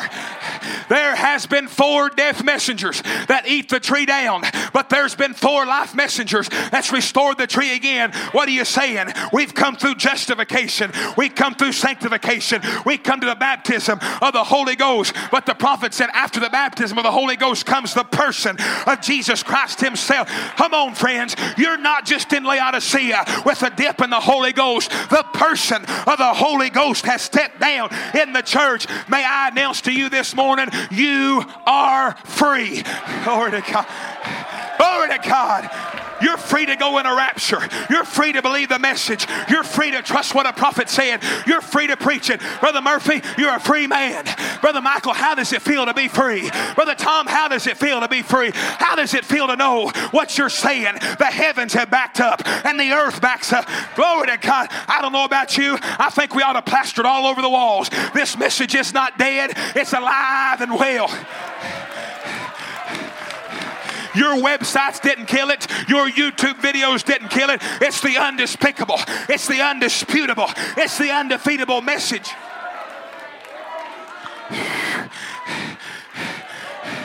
Well, glory, glory, glory.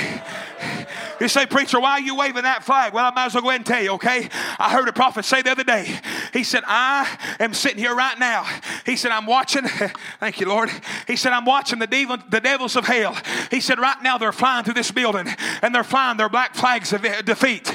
He said, but at the same time, I see somebody get healed and I see somebody get saved and I see somebody get delivered. He said, I see the angels. I see the angels. I see them waving a white flag of victory.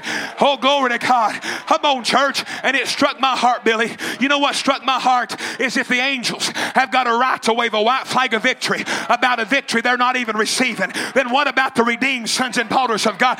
We're not on the outside looking in. We are the victory. We are the reason they're waving them flags. We are the restful church of the living God. Oh, I don't know about you right now, but I tell that devil, get out of here. I'm not going back the way I come. I'm not going back in stable. I'm resting upon God's promise. Let the devil in hell say, He said you would never raise your hands, but here you are this morning raising your hands. He said you'd never shout, but here you are this morning shouting in the presence of God. Come on, church. I don't know if you see it or not, but the fourth man has stepped in the building. The fourth man is here. He's here to loose you, He's here to free you, He's here to take the shackles off. The fire don't have enough to burn you, the fire can't shut you up. There is something about this bride. You can put her in the fire, but she'll come running out and she won't even smell like smoke. She won't even look like the fire. Come on, church.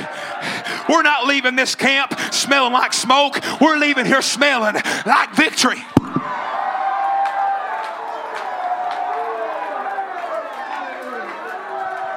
Hallelujah. Hallelujah. Hallelujah. Hallelujah. Hallelujah. There's no God like our God. There's no God like our God. This is our rest. This is the rest. This is the rest. This is it. This is where the weary shall cease from troubling. This is where the confidence of God. Where'd your tie go? Well, you might as well. You might as well get free this morning. You might as well enjoy it. This is the rest. You say, go ahead, sis. You might as well dance the aisles. Anybody got a right to dance? The bride does. You say, preacher, if we're shouting, we're not resting. Oh, yes, we are resting. Oh, yes, we are collecting strength. We're going to leave here. Our bodies are going to be changed. Our homes are going to be saved. Our families are going to be there. There is nothing the devil can throw at this bride to quench the anointing now. It's too late. Brother Tom, I've stepped in the rest. I've stepped in the rest. Come on, church. Step in the rest. You might as well step in the rest. You're collecting strength. You got to have strength. We got to change these bodies. We got to take this corruption to meet the incorruption. I don't know how he's going to do it, young man. I don't know how he's going to do it, but I know one thing he said he would do it. He said he would do it. He said he would do it. Don't you ever forget that God sent you a prophet to remind you everything God said he would do, he has done, he is doing, he will continue to do. Well, I might as well go ahead and black the devil's eye one more time, hadn't I? I heard a prophet say the other day in Future Home, he said, Peter received the keys to the kingdom. He said, and what Peter bound at Pentecost, he said, is bound forever. What Peter bound at Pentecost is bound forever. Listen, you say, What did he bind? I'll tell you what he bound. He bound man's interpretation, he bound another way into the kingdom of God. He bound every false baptismal name and opened up to the church a channel that they could step in the authority of Jesus Christ's name. Brother said, Here's my message to you. Come out of that dead church under them dead names and step where the name of God. You are in God's provided place of worship. We're in God's provided place of worship. What, what, what are you trying to say, preacher? Here's what I'm trying to say. From Wednesday night in the back room, Brother Michael said these words to me. He said, I hope it's okay to share. He said, Brother Andrew, I've used that word lately. He said, You used it in your open text. Wait. Wait. Wait on God. Have that not, has that not been a theme of this church for the past few months? Can I get a witness? You've heard that? Brother John, you heard that? Wait on God. Wait on God. I was in my room praying this morning. I said, Lord, what is the what is the power? What is the what is the what is the vision you're trying to break to the church of this word wait? And it just dropped in my spirit. If it's okay, I want to share it with you. Amen. This is just just, just want to share it with you, okay? It come to me. While you're waiting, worship. While you're waiting, worship while you're waiting, worship. While you are waiting, worship. You say, Brother Andrew, I don't feel like worshiping. It's time to worship. Come on, friends. You say, Brother Andrew, oh God. Hallelujah. It's time for Cloverdale to worship. It's time for the young people to worship. It's time for the elders to worship. It's time for the preachers to worship. Hey, David said, Let everything that hath breath praise you, the Lord. Brother Tommy, I may be waiting, but I'm not waiting in vain. I'm worshiping. I'm going to worship Him. I'm going to love Him. I'm going to tell Him there's no God like Him. I'm going to tell Him there's no Savior. I'm going to tell Him there's no power above Him and there's no power below Him. I'm going to tell Him there's nothing the devil's tried against me that has worked because you was on my side, God. I'm not waiting in vain. I'm going to worship. And while I'm worshiping, all of a sudden something will change. Glory to God. Why? Come on, church. While you're worshiping, things are changing. Right now, while you're worshiping, things are changing. Things that's been out of your control. Situations you tried to fix that you couldn't fix and you couldn't change. But while you're worshiping, God is on the scene changing.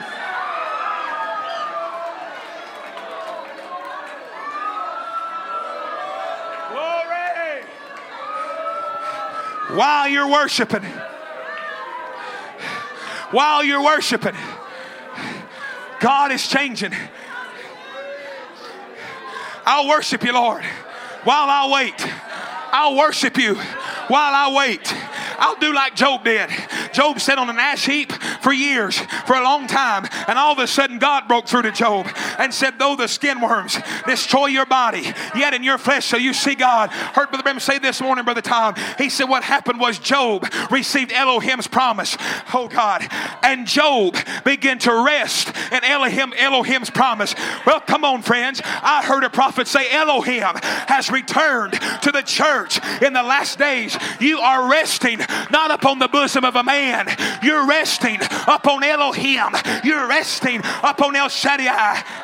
Where is the resource to draw strength from? Where is the resource? The Word is the resource to draw the strength of God into your life. Well, somebody give him a praise offering. Well, somebody bless his name. I'm not a crazy man, things are changing. Sis, right now, while you're worshiping, things are changing. You may not feel it, but it's happening.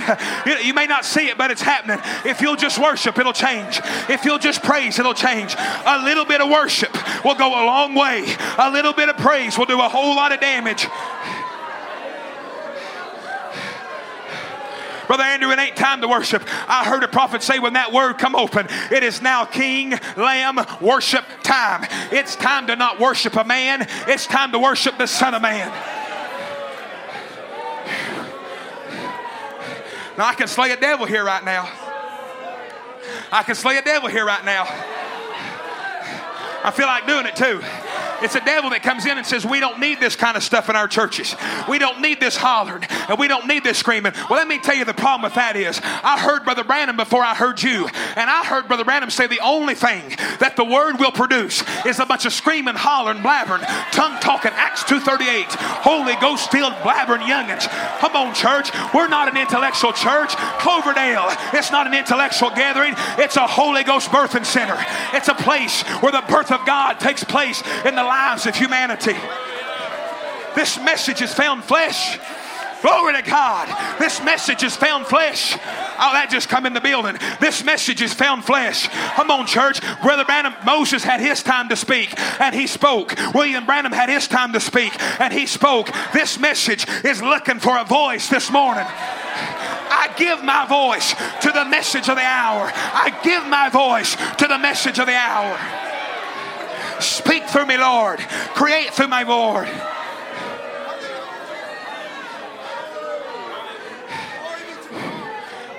It's a sacred season. It's a sacred season. It's a sacred moment. It's a sacred time. It's a sacred place right now. And therefore, I have to give the devil a warning Satan, you're on dangerous grounds. Satan, you're on dangerous grounds right now. I know this is the last service, but I got to cut one more devil. One more devil. Satan, if, there, if you are lingering around here, if you are lingering around Cloverdale Bible Way, if you are lingering around this church, you are on dangerous grounds. I warn you by the word of the Lord, you're on dangerous grounds. I warn you in the name of Jesus Christ, you better get out while the getting out's good. You say, Preacher, what are you talking about? What do you mean? I'll tell you what I'm talking about. I'm talking about what a prophet said in the greatest battle ever fought. He said there was going in to pursue the Sioux Indian. He said, and they were warned. Remember Custer? He said, Custer was warned. Don't you go in among the Sioux. He said, why not? He said, because it's a sacred time of them. It's a time of feast. He said, it's a sacred time of worship. Go look it up. He said, they're in a season of worship. He said, it wouldn't be good for you to go in there. Are, are you hearing me? Oh, God. Brother Silas, are you hearing that word? It wouldn't be good for the devil to come in here right now. They said, Custer, whatever you do, don't go among the Sioux because they are in a season of worship. He said, Oh, I can do it. I can do it anyhow. And the prophet of God said, Custer went in on the Sioux. And he said, Because the feast they was in of worship, he said it become known as Custer's last stand. You know what happened? They was in a season of worship, and that worship had put them in a mindset of war for the battle of truth. Well, glory to God. This message has put the bride in a season of worship. We're not worshiping under a closed book, we're worshiping under the open book. And that worship has produced a warlike energy in the church of the living God. We are not backing up, devil. Let me just say this Winter Camp 2022 is hell's last stand. It's the devil's last stand. It's Lucifer's last stand. It's Satan's last stand. We feel the charge of the Holy Ghost rolling through the building. It's his last stand. It's his last chance. He don't have another one. It's over. It's finished. This is the rest. I'm going in the rapture. My body's going to be changed. Since we're not just going to fight him here, we're going to fight him out there. When we get back home, we're going to fight him in our bedrooms. We're going to get down by our beds and pray. We're going to fight him in prayer. We're going to fight him in worship. We're going to fight him every which way because we are the Holy Ghost filled, restful sons and daughters of God who have been put in this battle to fight.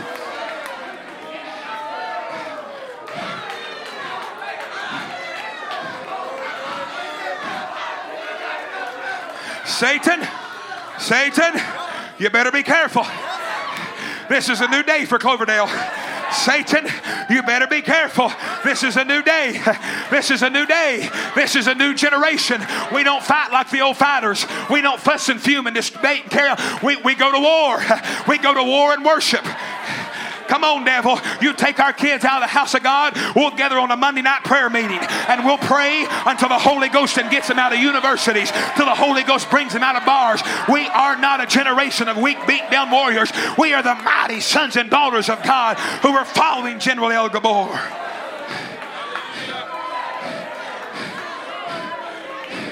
It's a rest. It's a rest. Never give up. Never give up. Never give up. Don't let nothing discourage you. God will do it at His time. Never give up. Let nothing discourage you. God will do it at His time. Young man, don't you ever give up. Don't you never give in. Don't you never back up. You say, Preacher, what are you saying? I'm trying to close. Brother Tom, I really am. Let me say this Cloverdale, you got three options, okay? You got three options, church. Here's your options. You can give in, you can give up, or you can give it all you got. You can give in, you can give up, or you can give it all you got. Cloverdale, there at home, you can give in, you can give up, or you can give it all you got. But you got a leader before you, like Brother Biscoe, who said, I'm not giving up and I'm not giving in. I'm going to give it all I got. And you got a warrior team in front of you that's saying, Don't give up, don't give in, give it all you got. Come on, church, give it all you got. Kick it in. It's the last mile, it's the last run.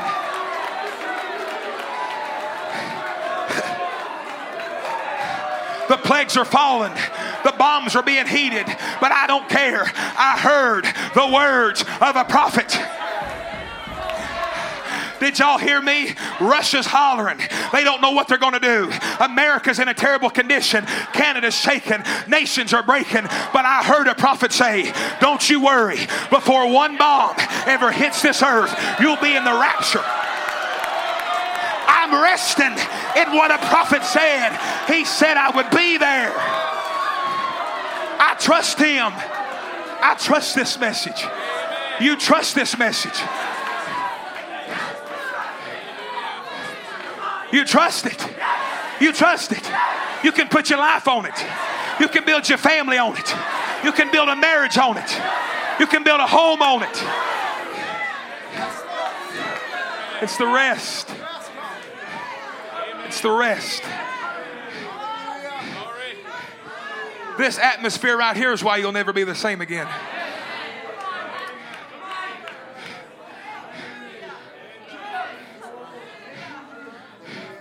This is the rest. Safely, comfortably resting in God. Let our musicians come this morning. This is the rest. Sis, you might as well go ahead and worship.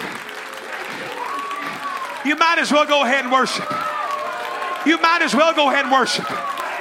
While you're waiting, church, you might as well go ahead and worship. While you're waiting on the healing, you might as well go ahead and worship. While you're waiting on the miracle, sis, you might as well go ahead and worship. God said it. His word is true. You might as well go ahead and work. This ain't a bunch of workup. This ain't a bunch of emotion. These are believers who have broke through the rims of feelings. They broke through the rims of what man has said. They've come to a rest. You might as well worship. You might as well. You might as well enjoy this presence. This is not any kind of presence. This is a vindicated presence. It's been vindicated by a message. You might as well worship while you're waiting. You might as well worship, brother. You might as well worship. You might as well worship while you're waiting. What are you going to do while you're waiting? Worry? I say, no, I'm going to worship. Are you going to be disappointed? No, I'm going to worship. Sister Joanne, I'm just going to worship. I've been called to worship. I'm worshiping under a message with assurance that God is still able. I'm going to bless his name. I'm going to worship his name. I'm going to worship him right now. I'm going to worship him right now. I'm going to worship while I'm waiting. Time I'm not going to wear myself out worrying while I'm waiting. I'm going to grow strength by worshiping while I'm waiting. I'm not going to be some weak, beat down something on the morning of the rapture while I'm waiting on my change. I'm worshiping under the words of a vindicated message, and those words are giving me strength. Every time I hear a prophet say something concerning me, Sister Joanne, it releases strength in me. You know why? Because it's speaking about me. This message is speaking about you. Oh, God. It may not look like things are going to turn around, but they will turn around. If you'll just worship and war, things will turn around. If you will worship while you're waiting, Brother Ryan, there's been one door closed. What am I going to do? I'm going to worship in the hallway. I'm going to worship in the hallway. If he closed one door, Brother Michael, he'll open another one. And if he'll open another one, you know what I'm going to do? I'm going to worship while I'm waiting on him to open another. And you know what I'm doing while I'm worshiping? I'm gaining strength to step in the door that God's going to open. Come on, church. This message is an open door message. It's calling you, come up higher. You got to have the strength to take that step.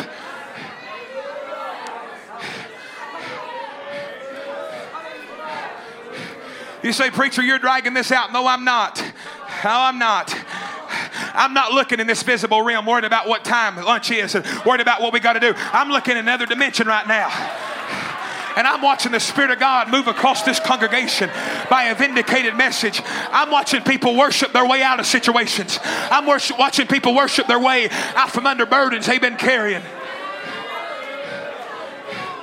Worship while you wait. Don't just stand there and wait. Worship. Worship.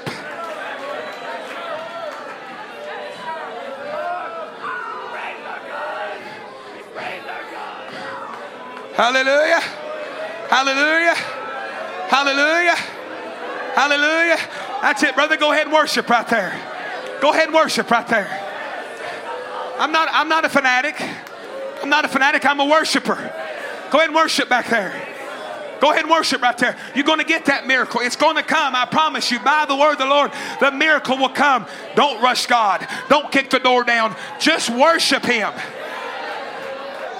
Whatsoever things are holy, whatsoever things are pure, whatsoever things are of a good report, if there be any praise, if there be any virtue, if there be any strength, then think on these things. Come on, church, quit thinking on the negative. Quit thinking about what happened 20 years ago, what happened five years ago, what happened an hour ago. Let's think on something positive. Let the past be the past, let the present be the future, and let the future be ours.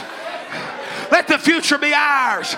God, I don't know where them words come from. Let the past be the past. Let the present be the future. And let the future be ours. It's not over until God says it's over. This revival will not die. This revival right here will break into a meeting in the air some morning and we'll be changed. That's right, ain't it, buddy? That's right. This meeting will break out of here one day.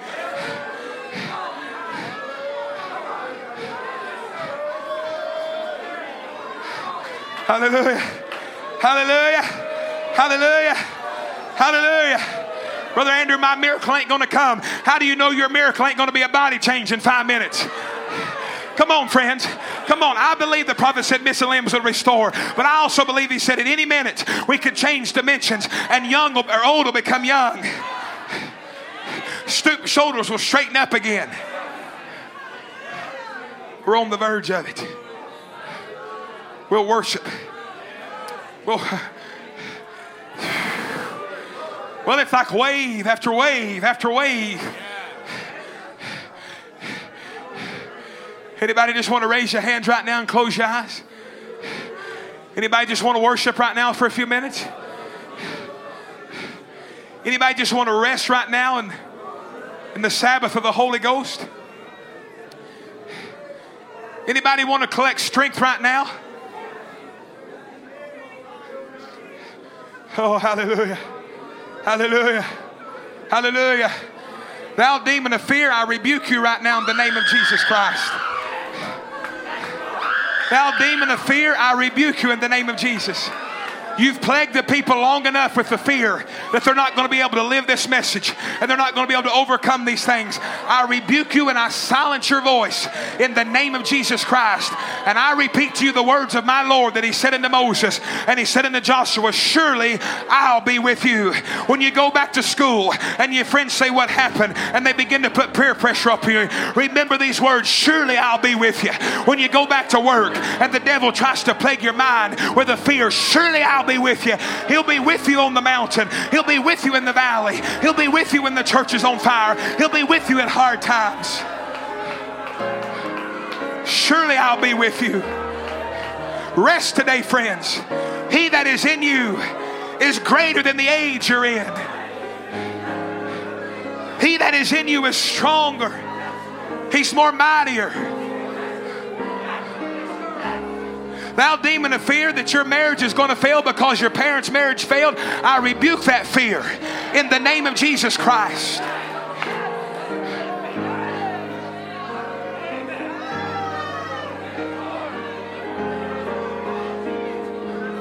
That devil that's trapped you in your mind that you've been working for for a long time, I rebuke him in the name of Jesus Christ.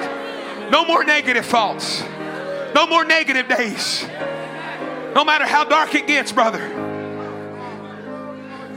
Surely I'll be with you. Surely He'll be with you.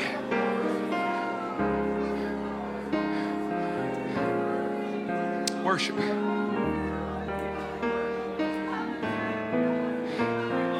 Hallelujah. Hallelujah.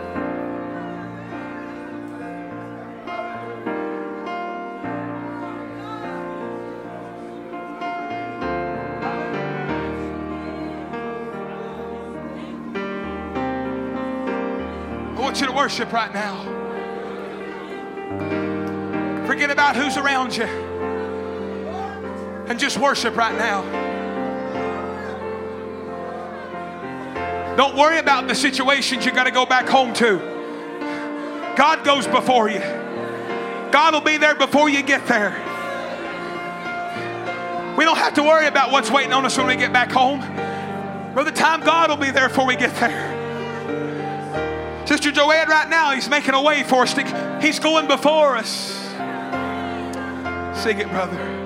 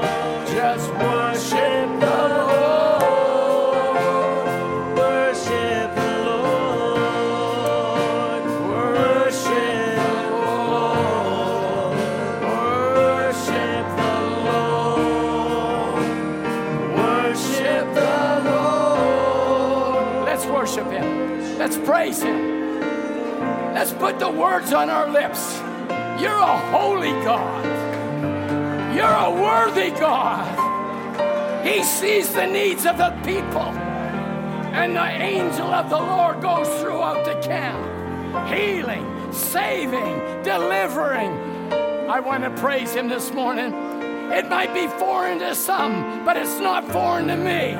You can praise His name, you can have victory in your life, or you can walk out defeated. I say we got the victory today. Hallelujah!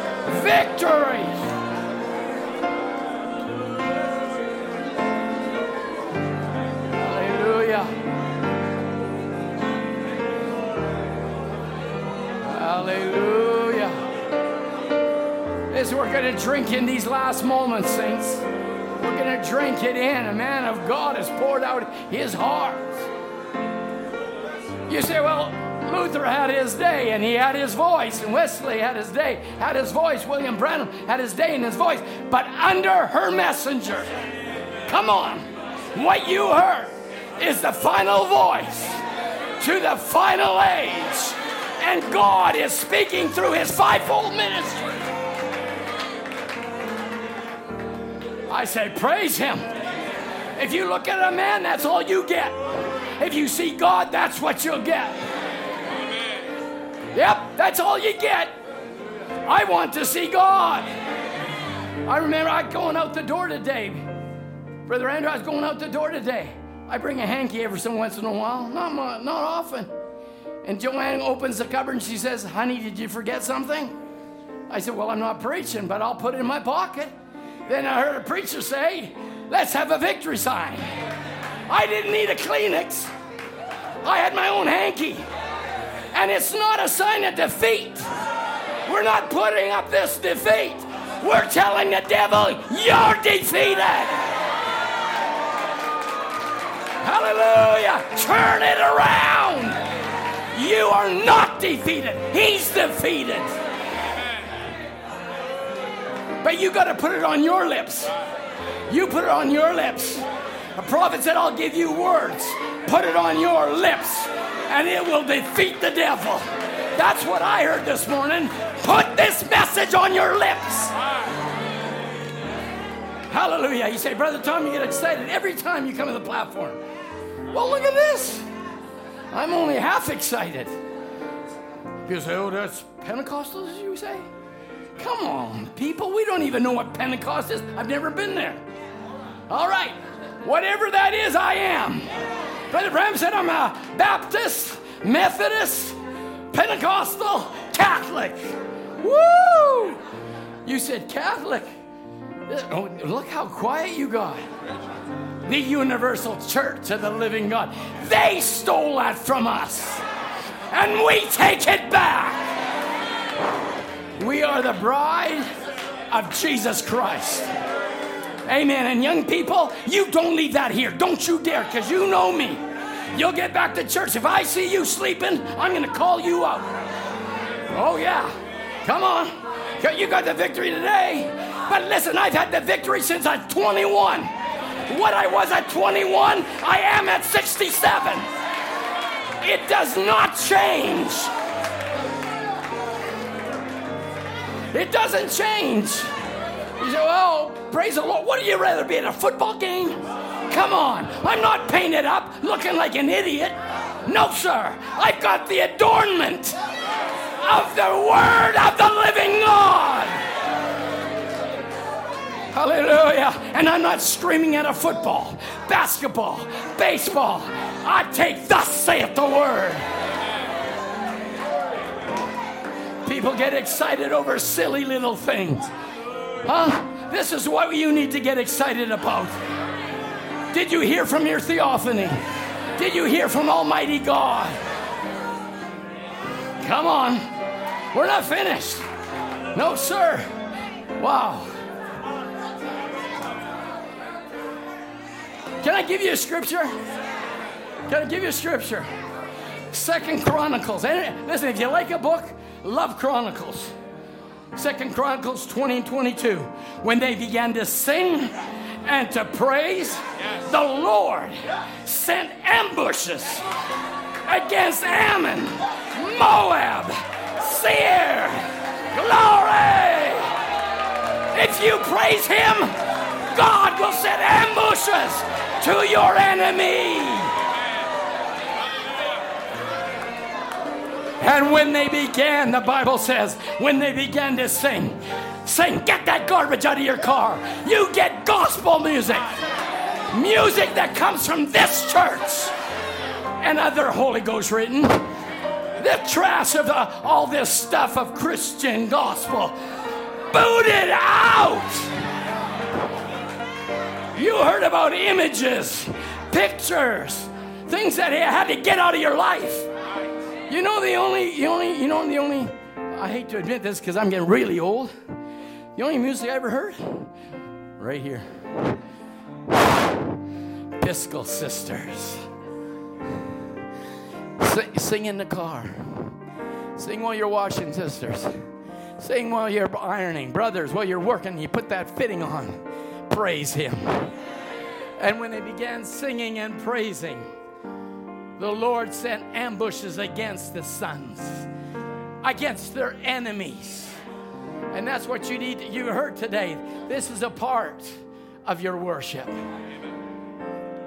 And God so took them down. He said, He struck them down in defeat.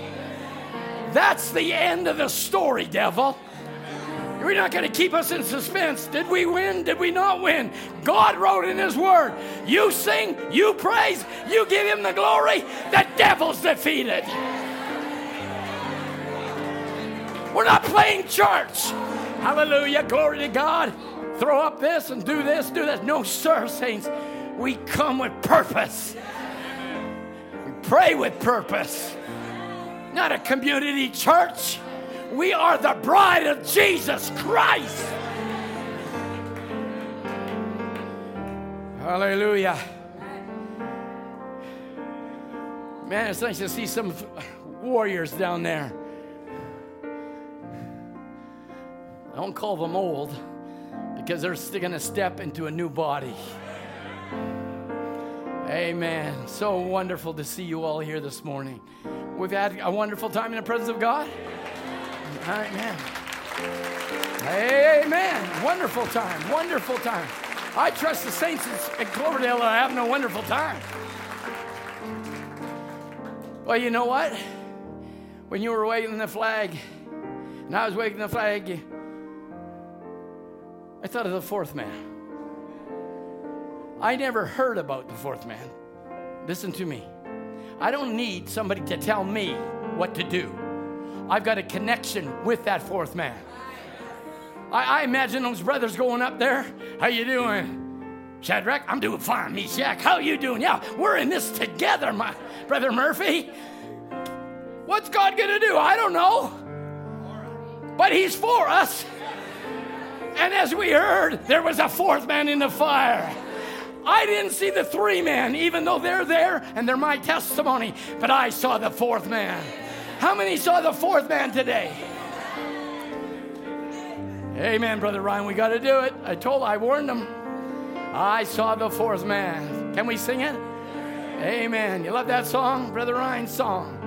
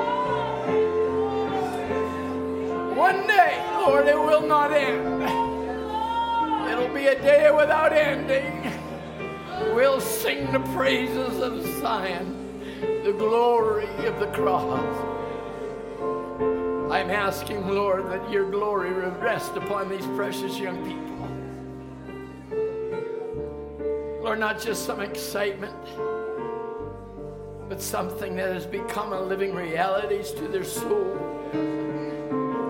That we sing the song, Who's Standing Beside Me? The Son of Man Himself guiding us and keeping us in the perfect will and mind of God. We've heard much word, Lord. I would admonish these precious young people, adults alike,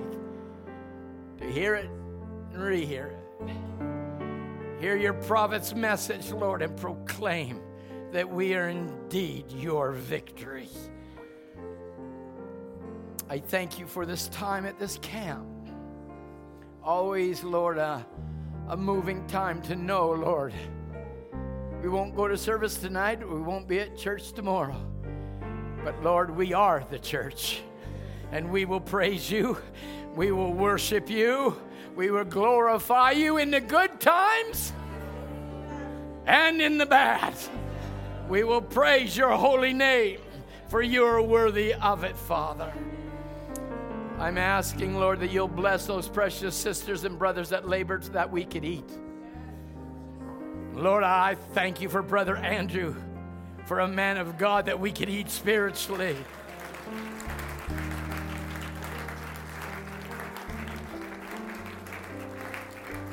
I trust, Lord, he'll go home with a good report that there is a group of people, young people, that are on fire in the Pacific Northwest and in British Columbia, and it's a fire that the devil can't put out. Thank God for every brother that's here, Brother Michael, Brother Murphy, that have supported and done so much work, their wives, musicians, each one, Lord. We can't thank you enough for the gifts of God in this body. It would not happen without them. And I pray, Lord, that the young people will show an appreciation as they greet one another. I ask now, Lord, that your grace will go with us. And we ask it in Jesus' precious, precious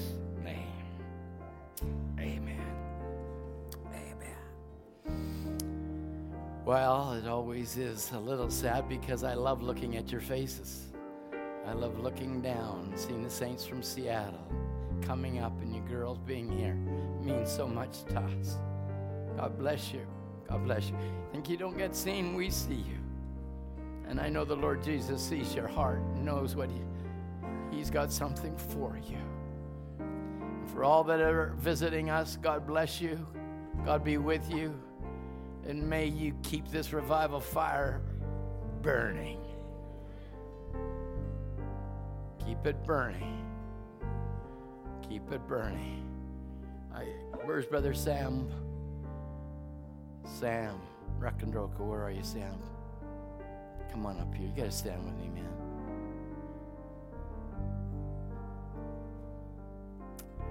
I've known this boy, man, from a little boy, a baby. And Sam, you're still here. Yes, sir. Devil fight you, but the Lord's the winner.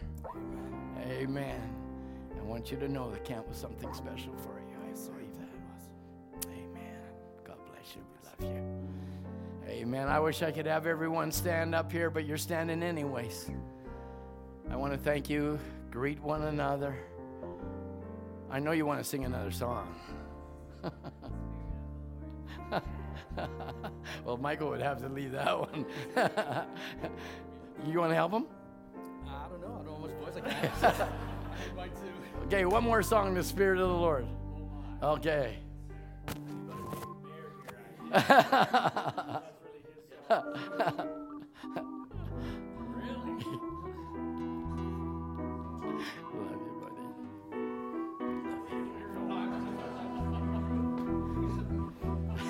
You know it. Okay. When the Spirit of the Lord comes upon my heart, I will sing like this.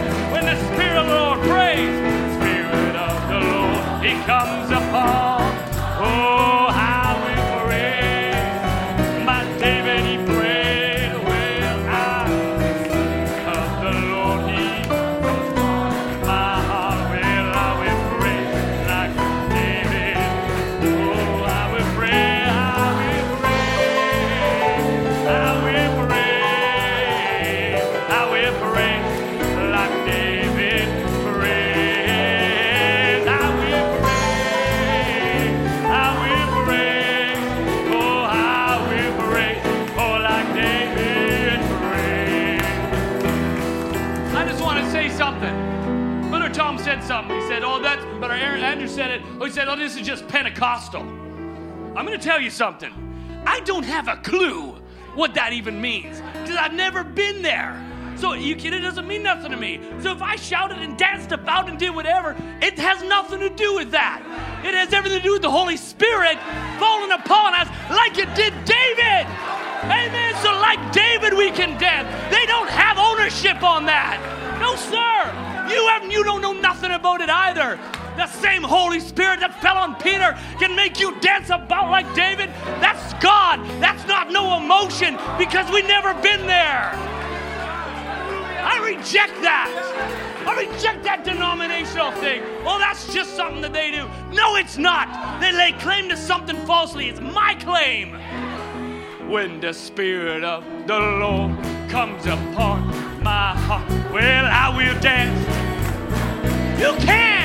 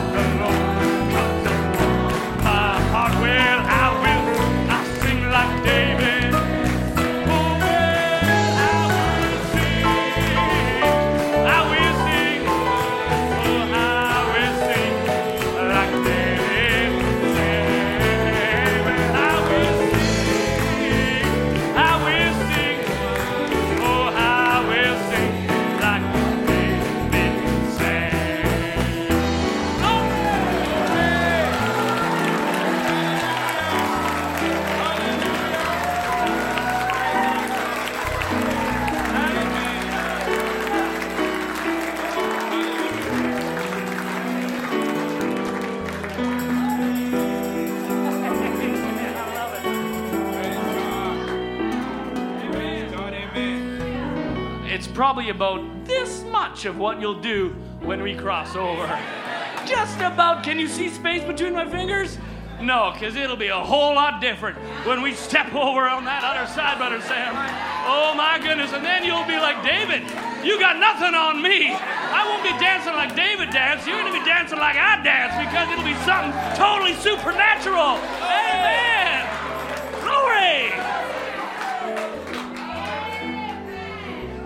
How do you close, Brother Murphy? Well, we just continue on. Oh my.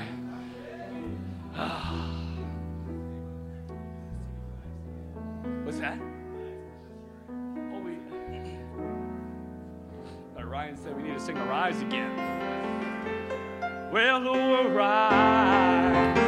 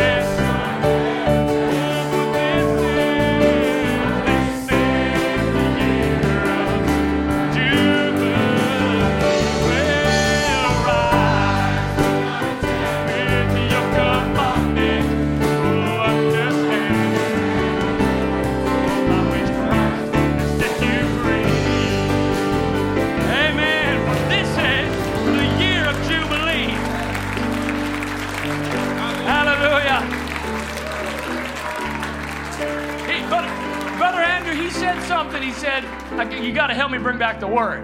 What he said, he said, Cloverdale. He said, Winter Camp 2022. What's the rest of the story? Come on, come on. Say it again, real clear. He said something else too. There we go. Actually, he said last stand. Custer's last stand. Winter Camp 2022 was Satan's last stand. Oh my, that was good. That was good. When he gave that account of the Sioux having their worship time, their time of worship. Oh my goodness. Custer didn't have a clue what he was walking into. Oh my good. He thought he had all the power. He thought he had all the six shooters to come against him and all his fancy stuff. But he completely underestimated what they had going on in the Sioux army. And then Satan has completely underestimated what you got this winter camp. He has no clue what he's walking into when you walk off them gates and you're like driving home, but he's underestimated you, saints. And you've got the battle won. It's his last stand, Brother Gay. Glory. Amen. Well, arise, possess your inheritance.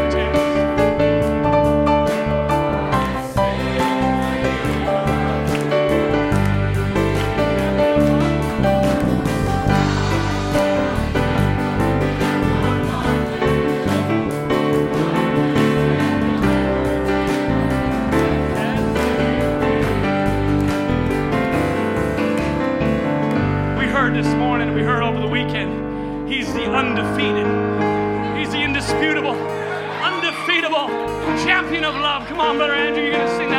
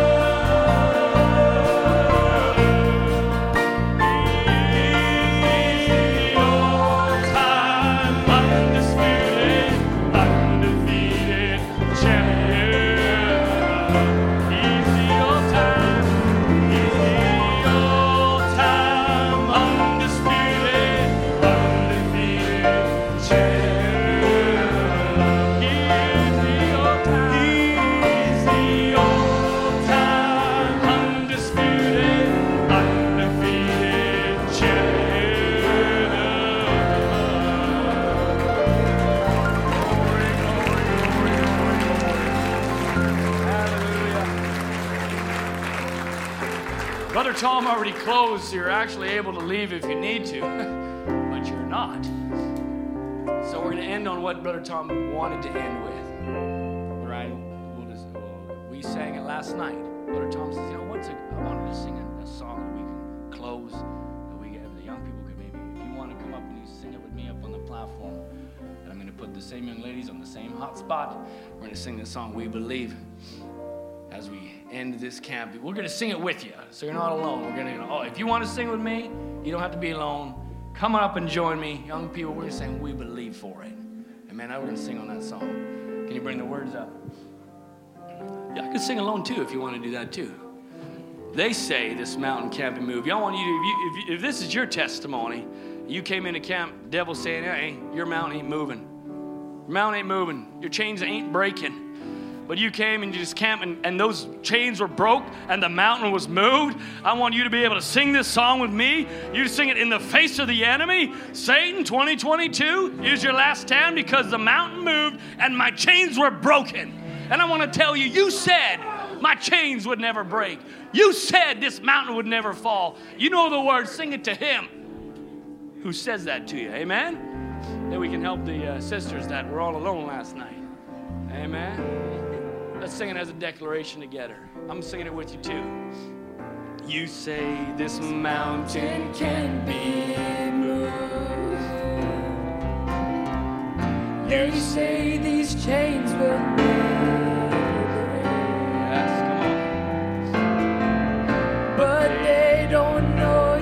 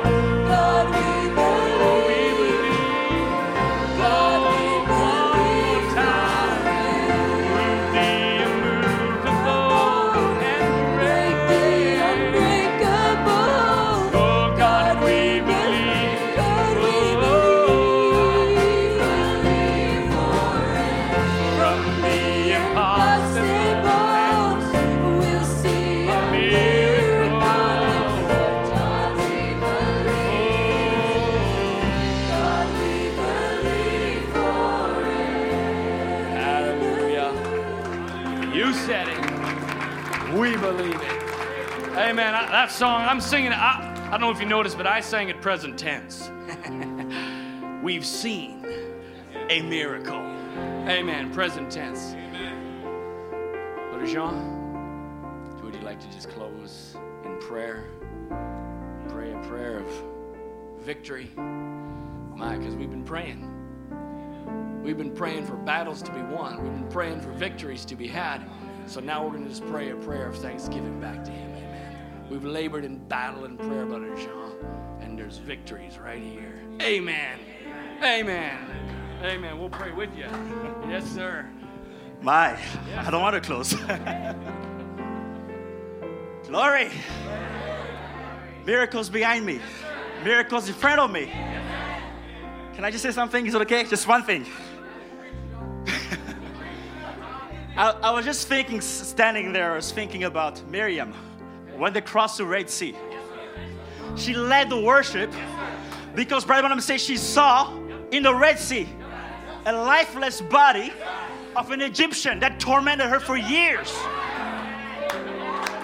If you can praise and shout, let me invite you to the Red Sea. Look in that Red Sea. Do you see that depression laying lifeless in the Red Sea? Do you see that demon of fear that plagued you for years? You try to overcome, you try, you tried. This morning, that demon is lifeless in the Red Sea. Come on, Miriam. You can shout, you can praise. Glory! Are you free? Are you free? Have you seen your enemy defeated? A prophet said, These Egyptians that you see, you will see them no more. That depression, you won't see it anymore. It's gone.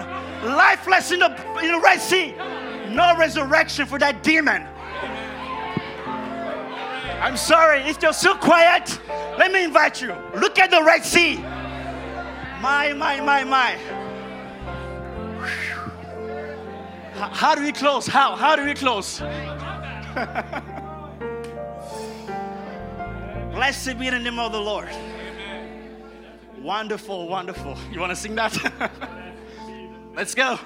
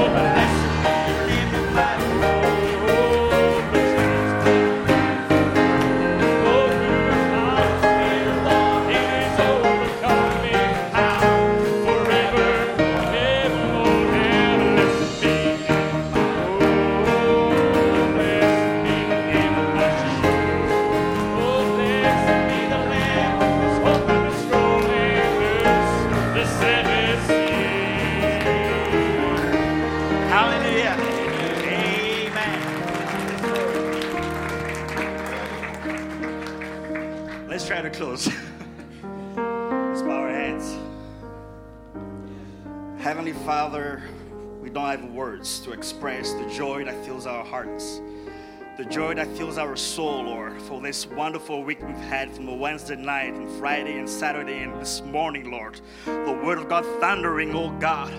Lord, we've heard, oh God, from you. We've heard directly from the throne of God. Not the words of a man, Lord. We've heard the inspiration of the hour.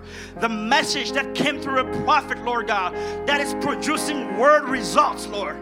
Is not emotion, Lord. This is the word of God that's producing what we're seeing before us, Lord God. And I can stand here like Peter and say, This is that which was prophesied by the prophet Malachi 4. The prophet said there will be young men that will stand. Here behind me are young men and young women, Lord God, that have received the charge of this hour, oh God. Oh Lord, as a prophet will cry out, Where are the mighty men that will stand with me? Today, this preach, this scripture is fulfilled. Here are mighty men and women that are standing firm, oh God. When everybody else is leaving this glorious truth, you're making it more real to us, Lord God. Where the people are leaving this message, Lord God, we're receiving strength to press on, Lord God. Lord, we thank you, Father, for this great deliverance, Lord God, for this great liberty, Father. I believe with all my heart the chains have been broken, Lord God. I believe that the captives have been set free, oh God. This is why there is a shout in the camp of the King, because there's victory, oh God, in our midst, Father. We thank you, Father, for the pillar of fire that we're following through the Red Sea, oh God. We thank you for that pillar of fire that we follow through Jordan River. And now we thank you, Father, because that pillar of fire has led us into the promised land, Lord God. And we've taken out a position as adopted sons and daughters of God, standing in our land, Father, ready for war, defending our heritage, Lord God. No devil is gonna come and steal our joy. No devil is gonna come and steal our victory. No devil is gonna come back and steal what God has given us at this camp, Lord. We will march forth from this place in a victorious army. We've heard it, Lord God. The devil cannot defeat this bride. She is invincible, oh God. So when the devil comes on the Monday morning, on a Tuesday morning, we will overcome by the word of God, by the power of our testimony, oh God. We thank you, Father. Indeed, Lord, it was said before camp that this is a different church. This is a different campground. These young people are a different generation, Lord God. And we'll march forward from this place a different people. The devil might think that last time he could come after a camp and steal our crop and steal our harvest. Not this time, Satan. Not this time. We are a victorious people this morning, Lord. Father, word fails me. How can I express, Lord, the love that I have in my heart for you, oh God? How can I express my gratitude for the things that you've done for me personally and for the people of God? Parents have prayed, Lord, counselors and prayer meetings. Father, we've labored, oh God, to see the move of God in our church. And here we are, oh God, to make sure that we give you praise, to make sure we give you all the glory, for surely you're worthy of it, Lord. If we don't cry out these rocks, we cry out, Lord. But this morning, receive our praise, Lord. Receive it, Lord. We're giving unto you. We thank you, Father, for the servant of God, Brother Andrew. Once more, pour strength back into your servant, Lord. Be with him on his way back, oh God. Be with each one of us as we make our way back, Lord. Be with us through the fellowship, Lord. Lord, let, let the God that we experience here continue to draw closer to us, Lord, and draw us closer to you, Lord. Father, you can see in the depths of our heart there's nothing but love for you. Love for the people of God, Lord. We thank you, Father, that your word has come through this camp and quickened our desire back to you, Lord. We love you, Lord. We want to proclaim it. We love you, Lord. Blessed be your name. In the name of the Lord Jesus Christ. Amen. Can we just sing, I love him, I love him because he first loved me?